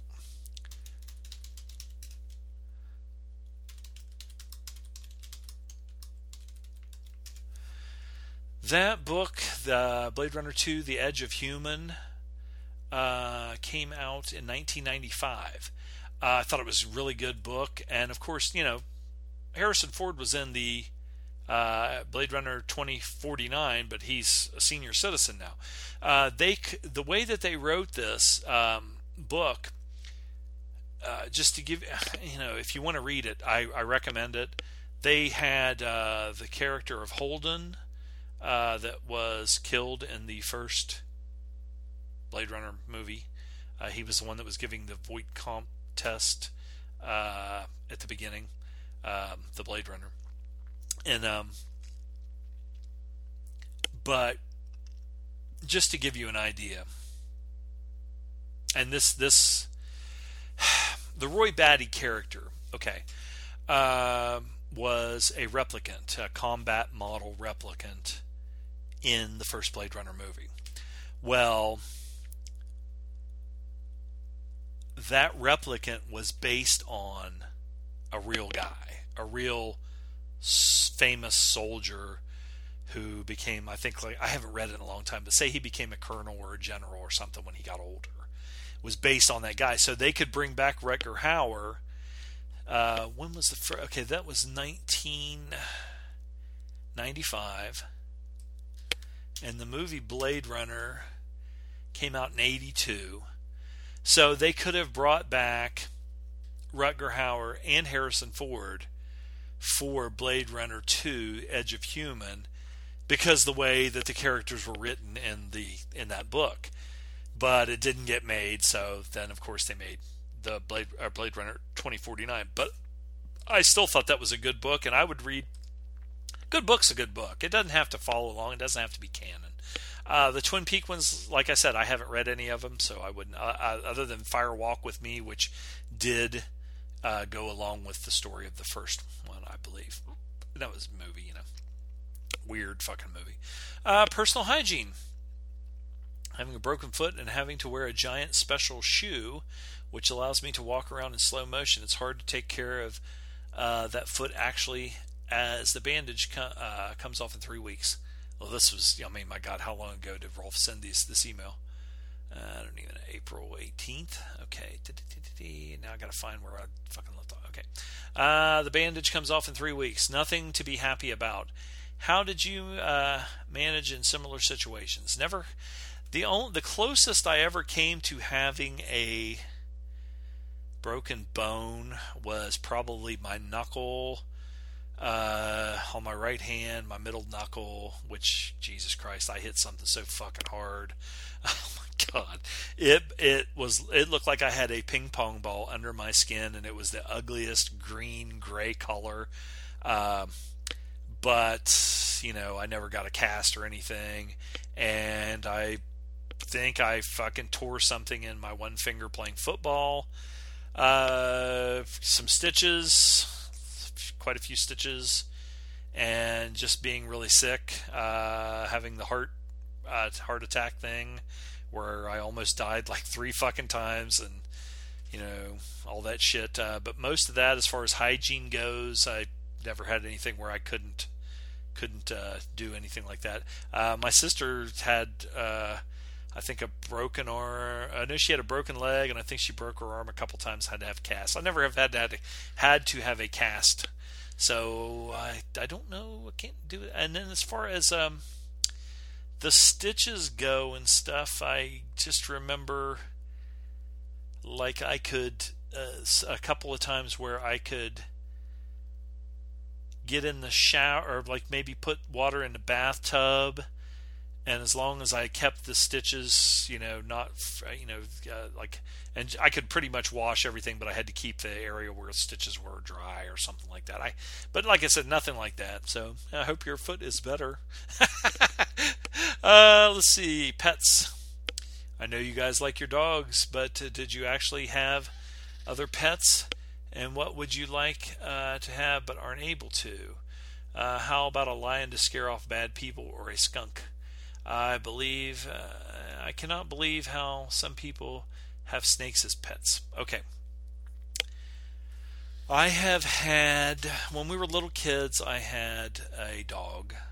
Part, it was like a poodle mix. And back then, it was like we were just little kids, and it, it taught me that I, never have had kids, but you know, you always think um, if you have kids, you know, your kids, you would want a family dog or whatever.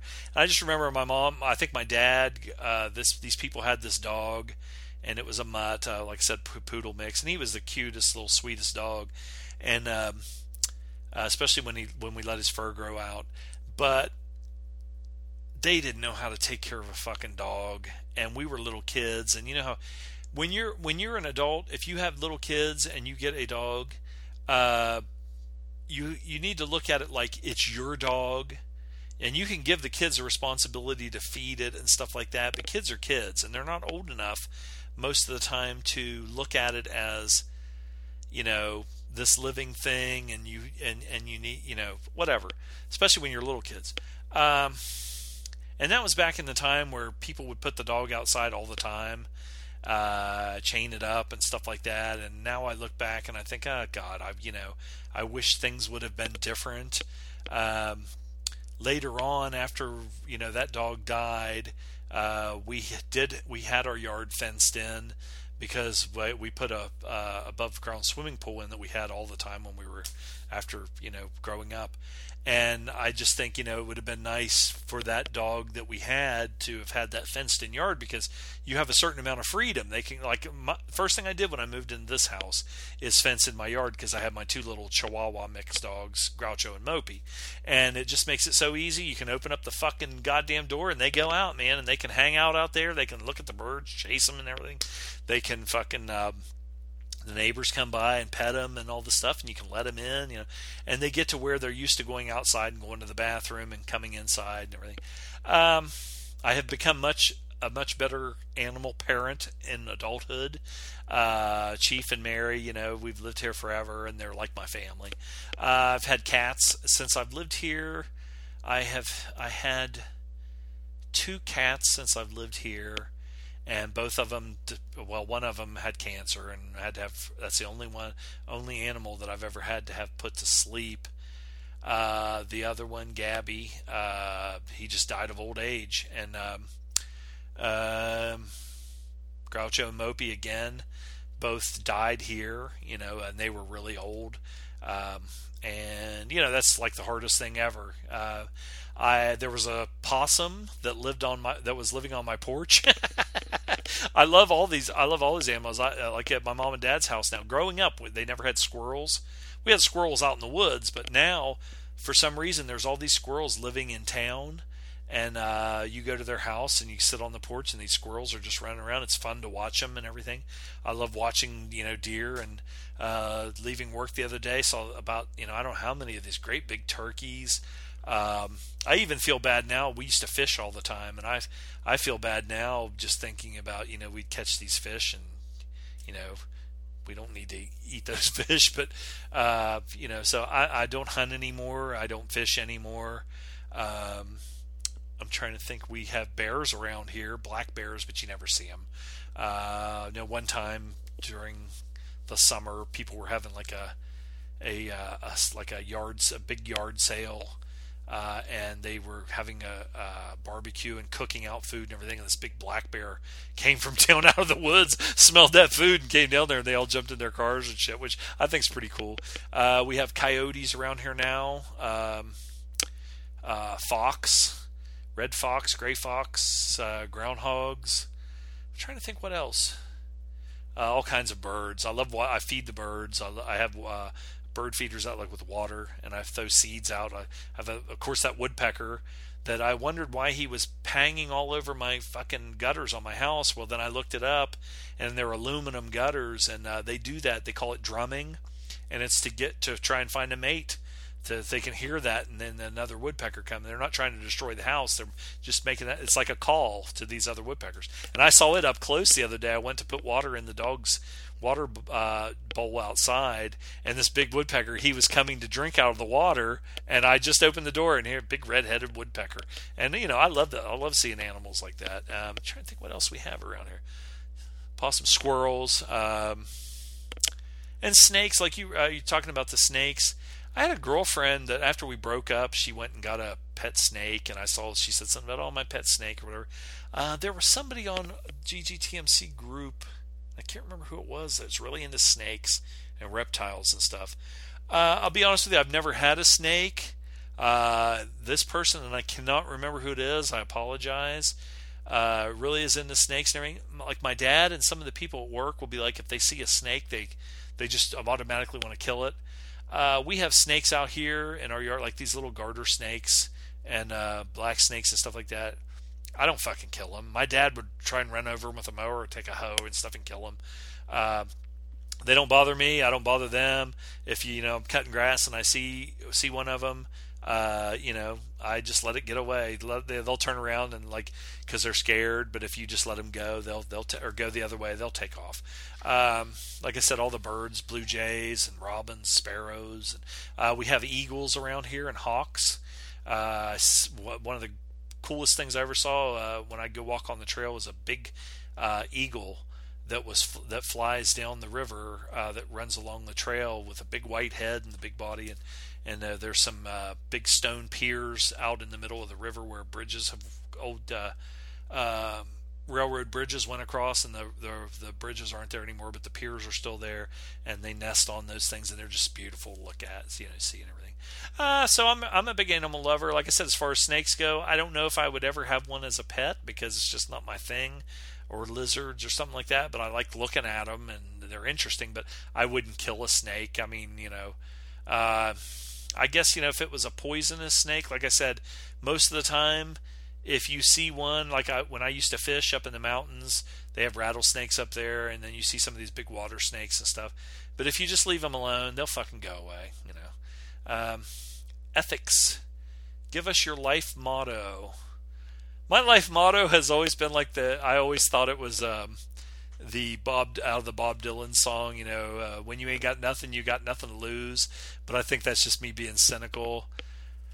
Uh, again, I think you know, peace, love, forgiveness, helping your fellow man, and uh, you know, even animals and stuff like that. You know, uh, Nothing wrong with. Uh, there's just too much of this trolling and mean shit where people have just gotten so used to, like, I think online, uh, trolling and just being nasty and mean and uh, that kind of shit. And it's just becoming all consuming.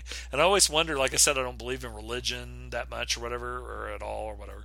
But when you see all the ugliness and all the shit that's going on these days, I'm wondering, like, okay, is this the fucking Antichrist shit and, and all this stuff where people are just hating? But we've had that forever. Look at the American Civil War or, you know, the shit between Ireland and England or, you know, World War II with Germany and Italy and Japan and all the horrible stuff. And like we're talking about South Africa or the Middle East or in South America, they, they, even over here, you know, between different uh, Native American tribes uh, in um, in the United States before uh, Europeans were ever here. You know, it's just a you know that conquering kind of thing and greed, and uh, not only that, but just you know, territorial things. Maybe it's just an animalistic thing. I don't know. But like sadism and torture and murder uh, for profit and all that stuff, you know. Um, so anyway, like I said, when you ain't got nothing, you got ain't got nothing to lose is kind of a uh, that's just my cynical side from you know like not you know having uh, you know a significant other or whatever whatever but um, I like a lot of songs and stuff like that. Um, some of the John Denver songs about nature and about just life and living and just being a free and uh, person on the on the planet Earth and uh, you know the ocean, the water, the wind, the trees.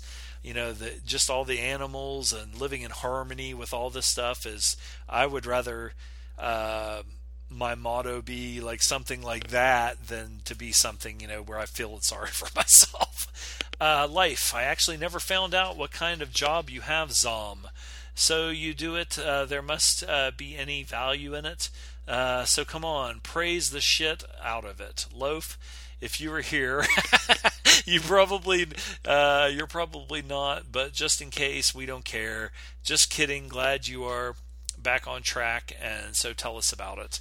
Ah, nothing really to tell. Uh, honest to God, it's nothing exciting. I think, uh, in a way, you know, help people, but um, also in a way, it's just sitting in front of a fucking computer screen. nothing, nothing really to brag about. Uh, a lot of the jobs that I had before, like my sales jobs and stuff like that, are a lot uh, uh, more interesting stories because I was traveling all over the place and you know meeting people and just uh, especially when I had absolutely no money, living paycheck to paycheck, and you know, with like the cookie company and they'd give you free samples to give out and I'd be like fucking starving. and I'd like forget either forget my wallet or I'd have like a, a, dollar in my pocket and I'd be like, oh fuck. So I'd get some of the cookies that they would give us as sample or like, you know, to put on the shelf and we were able to give them out to the customers and stuff. And I'd take a box cutter and slice a fucking box of them open and fucking sit there and munch on them. Uh, but like I said, every, you know, uh, I like the people I work with. I like the, you know, but it's nothing worth talking about. Death, cremation, or casket. What song do you want to hear at your funeral?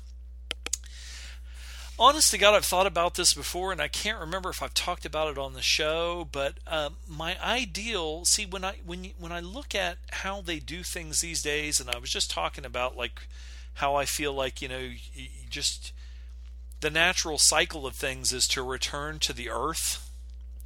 Uh, your DNA returning to the earth or returning to the natural cycle by being consumed by the earth or the creatures on the earth.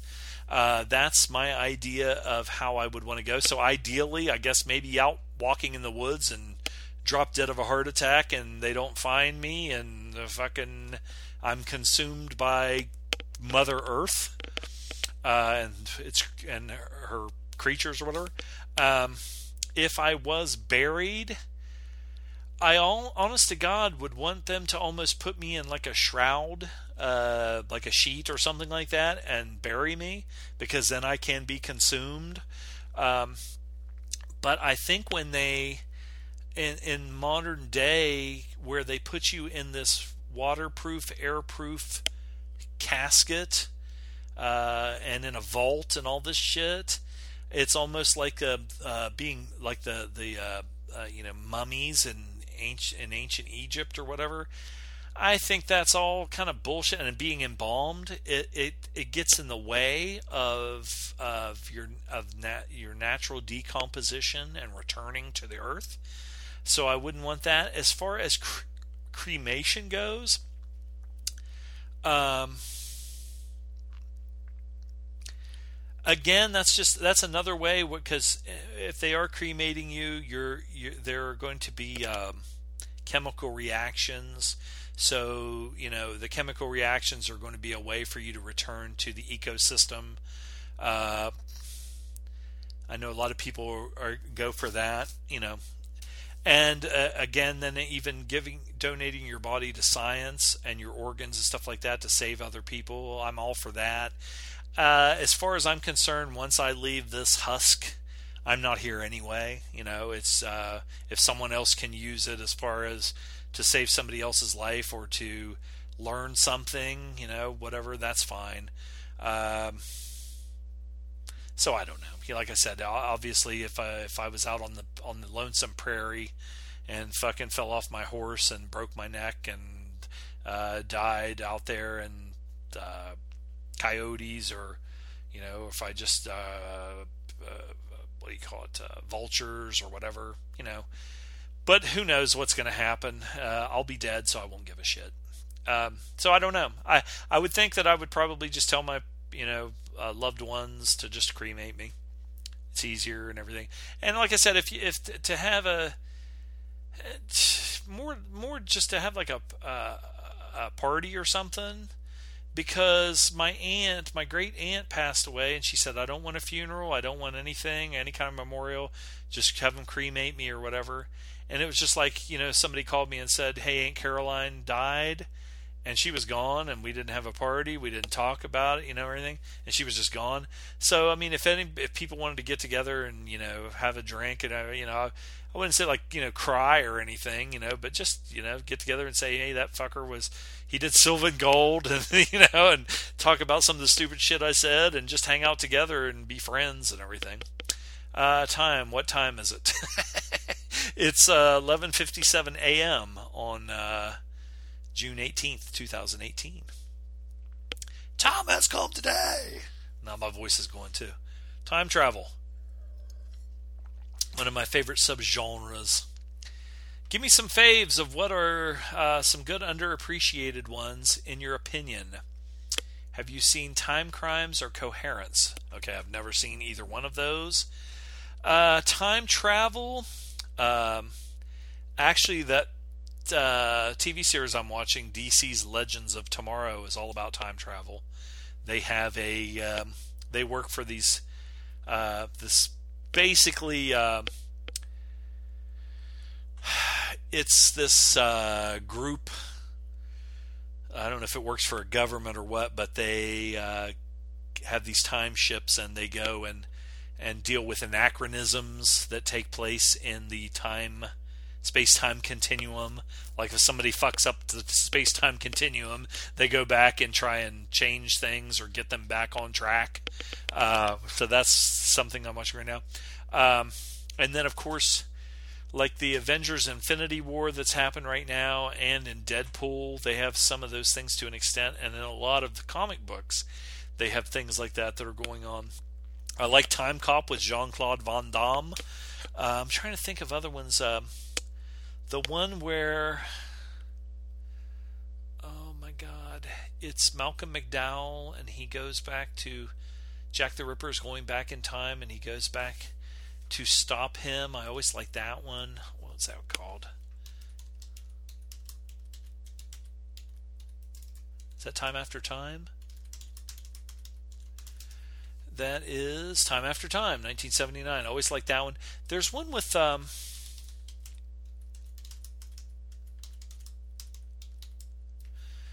One that my sister really liked with Christopher Reeve, Somewhere in Time. Christopher Reeve and uh, is it Jane Seymour? Yeah, Jane Seymour. She always liked that one. I don't know. I don't think I've seen that one. I, I'd like to watch that because um, that's like I said. Brandon Routh, uh, who is in Legends of Tomorrow and that also played Superman, he kind of looks like Christopher Reeve, and I I've always I always uh, feel bad about uh, what happened to Christopher Reeve. Um, and it's kind it's kind of like I don't know why you know like it's one of those things where I never knew the guy or anything, but it was such a tragedy. I mean, and those kind of things happen to normal people every day, so I'm not putting him above anybody else.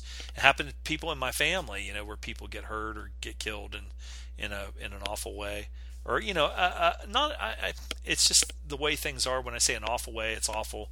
Uh, but um, something that happens to someone, a loved one, a friend, or somebody you know that is takes time away from them.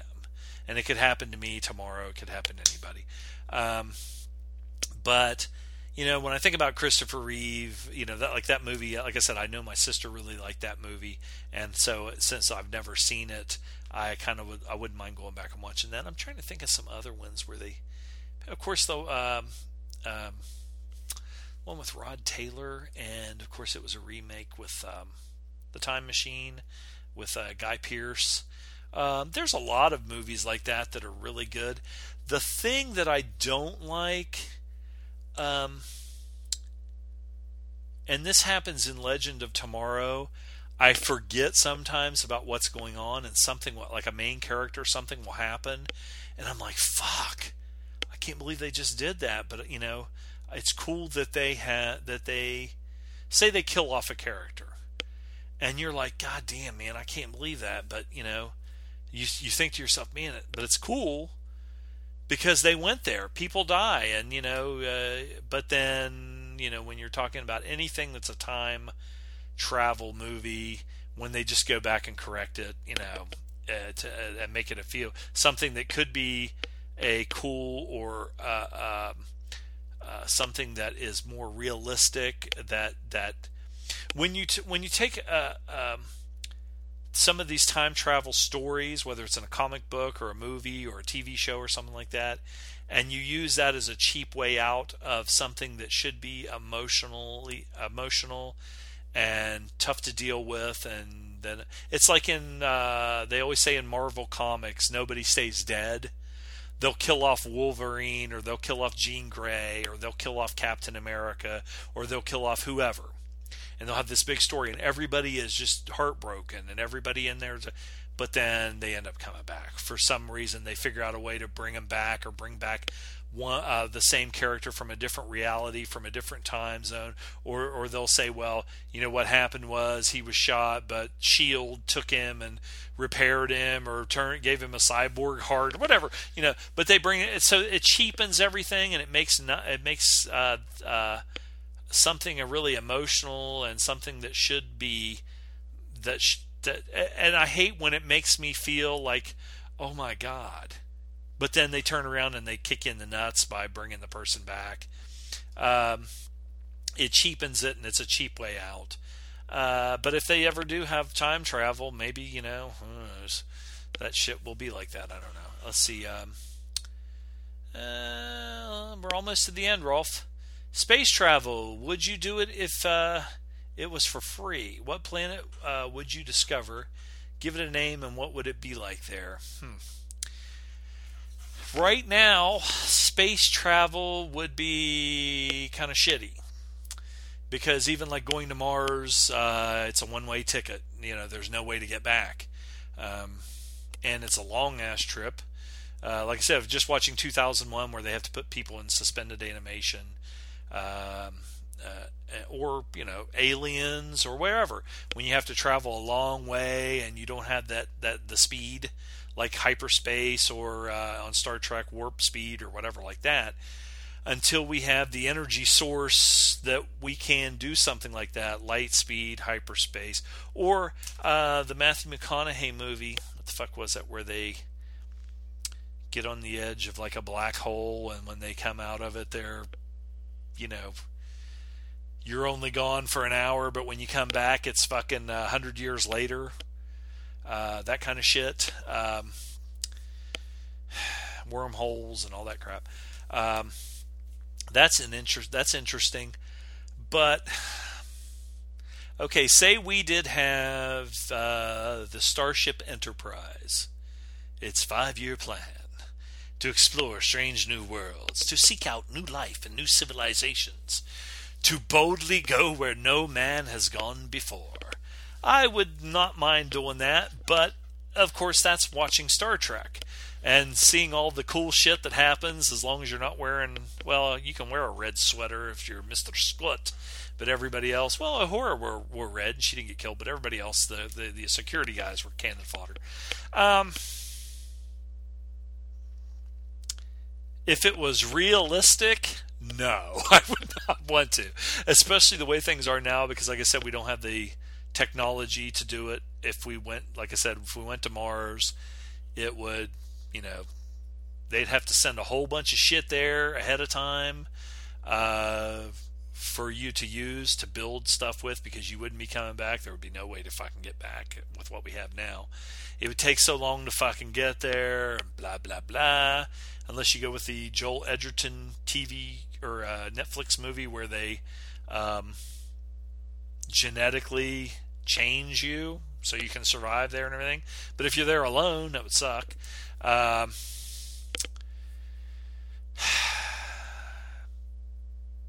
I like honestly we have the Ryan Gosling movie coming out, uh, astronaut movie coming out. I like reading about uh, and watching the movie The Right Stuff and um, Moonshot, a book that I have. About uh, it covers like all the um, space program, even the the Russians and the Ameri- Americans, and all that stuff. Uh, you know, Buzz Aldrin and Neil Armstrong and uh, Alan Shepard and all those guys. Um, it's very interesting, and those guys have a lot of balls. Um, but until we can terraform a planet that we can survive on, and I don't want to go somewhere and fucking get some goddamn disease or take a human disease that we have eradicated here on Earth to another ecosystem and kill everybody because they're not used to it.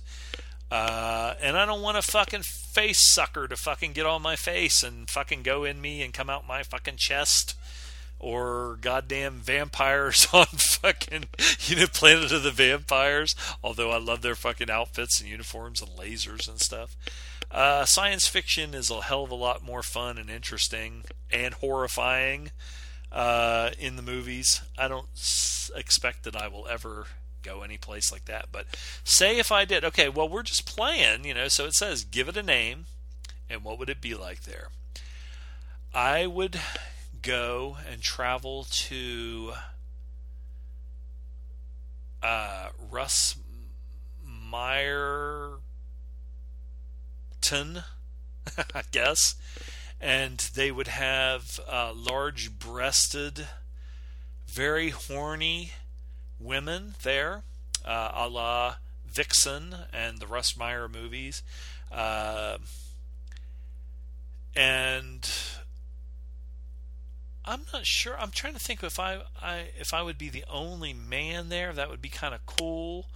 Uh, they could use me as like a uh, uh, for breeding. Uh, I guess you can see where this is going. And I would be much younger, have a lot more hair, be better looking, uh, and um, hmm, I don't know. Shit. there might be some bad people there, but of course, you know, I would always be able to judo chop them or shoot them with my laser. And my shirt would always get ripped open to show my pecs when I would be in a brawl.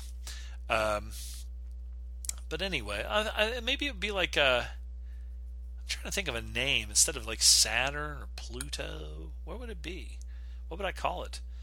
If I discovered it, you know, but I mean, I wouldn't discover it if there were large-breasted women there. Amazonia, that would be good, and like Amazonia. So anyway, and um, you know, I would be the coolest, the toughest, the strongest, and have the biggest penis, and they would all want me. So anyway, we got through all of Loaf's or Loaf. Who the hell's that? Uh, uh, Loaf will answer all these questions one day. Uh, so that's it. I'm done. Thanks for all the efforts and keep the shows coming, as he spells coming. Uh, I need them. We all do. Everybody does. Farty greets from Rolf. Well, Rolf, uh, again, even though we may not agree on all movies and your reviews, I may not agree with all of them. I will not shun you. And uh, let's see. I think that's all we have here. Let me let me make sure that we don't have. Uh, Okay, yeah, like I said, Loaf just crossed out the other ones and sent himself the email, so we wouldn't go over them again. So we covered all of uh, Loaf's goddamn um, what you calls emails, and uh, who says miss you guys? Oh, Jay, Jay. Uh, hope you are doing okay, or at least not poorly. We love to hear more silver and gold one day in the uh, in this crazy Trump uh, electing world we suffer in. Uh, seriously, you guys have brought me a lot of laughs and joyous listening to. Thank you. Hope your uh, holidays don't suck too badly, Jason. Okay, and I think that's it. Uh, so let's see with with Rolf's fucking questions. We were at two hours, and with Rolf's questions, we're at three hours and twelve minutes. So I'm going to sign off and uh, maybe go get something to eat and cut a little grass or something. But uh, I uh, just wanted to get on here and give you guys another shoe, and uh, hopefully everybody's doing well out there, and hopefully we I didn't run off everybody from the fucking group uh, by being a prick. But uh, like I said, The planet that I named is called Silver and Gold Podcast Group, and I rule with an iron fist. my my my superpowers are the cold shoulder. Uh, don't cross me, bitches. Anyway, this is Dr. Zom uh, from um, Amazonia and uh, saying Zom oot, and hopefully we'll have Loaf back shortly. Seems like I say that a lot. He came back for a couple and then he's fucking disappeared. Anyway, uh, hope you all are doing well, and we will see you next time on Shit and Good Podcast. Bye.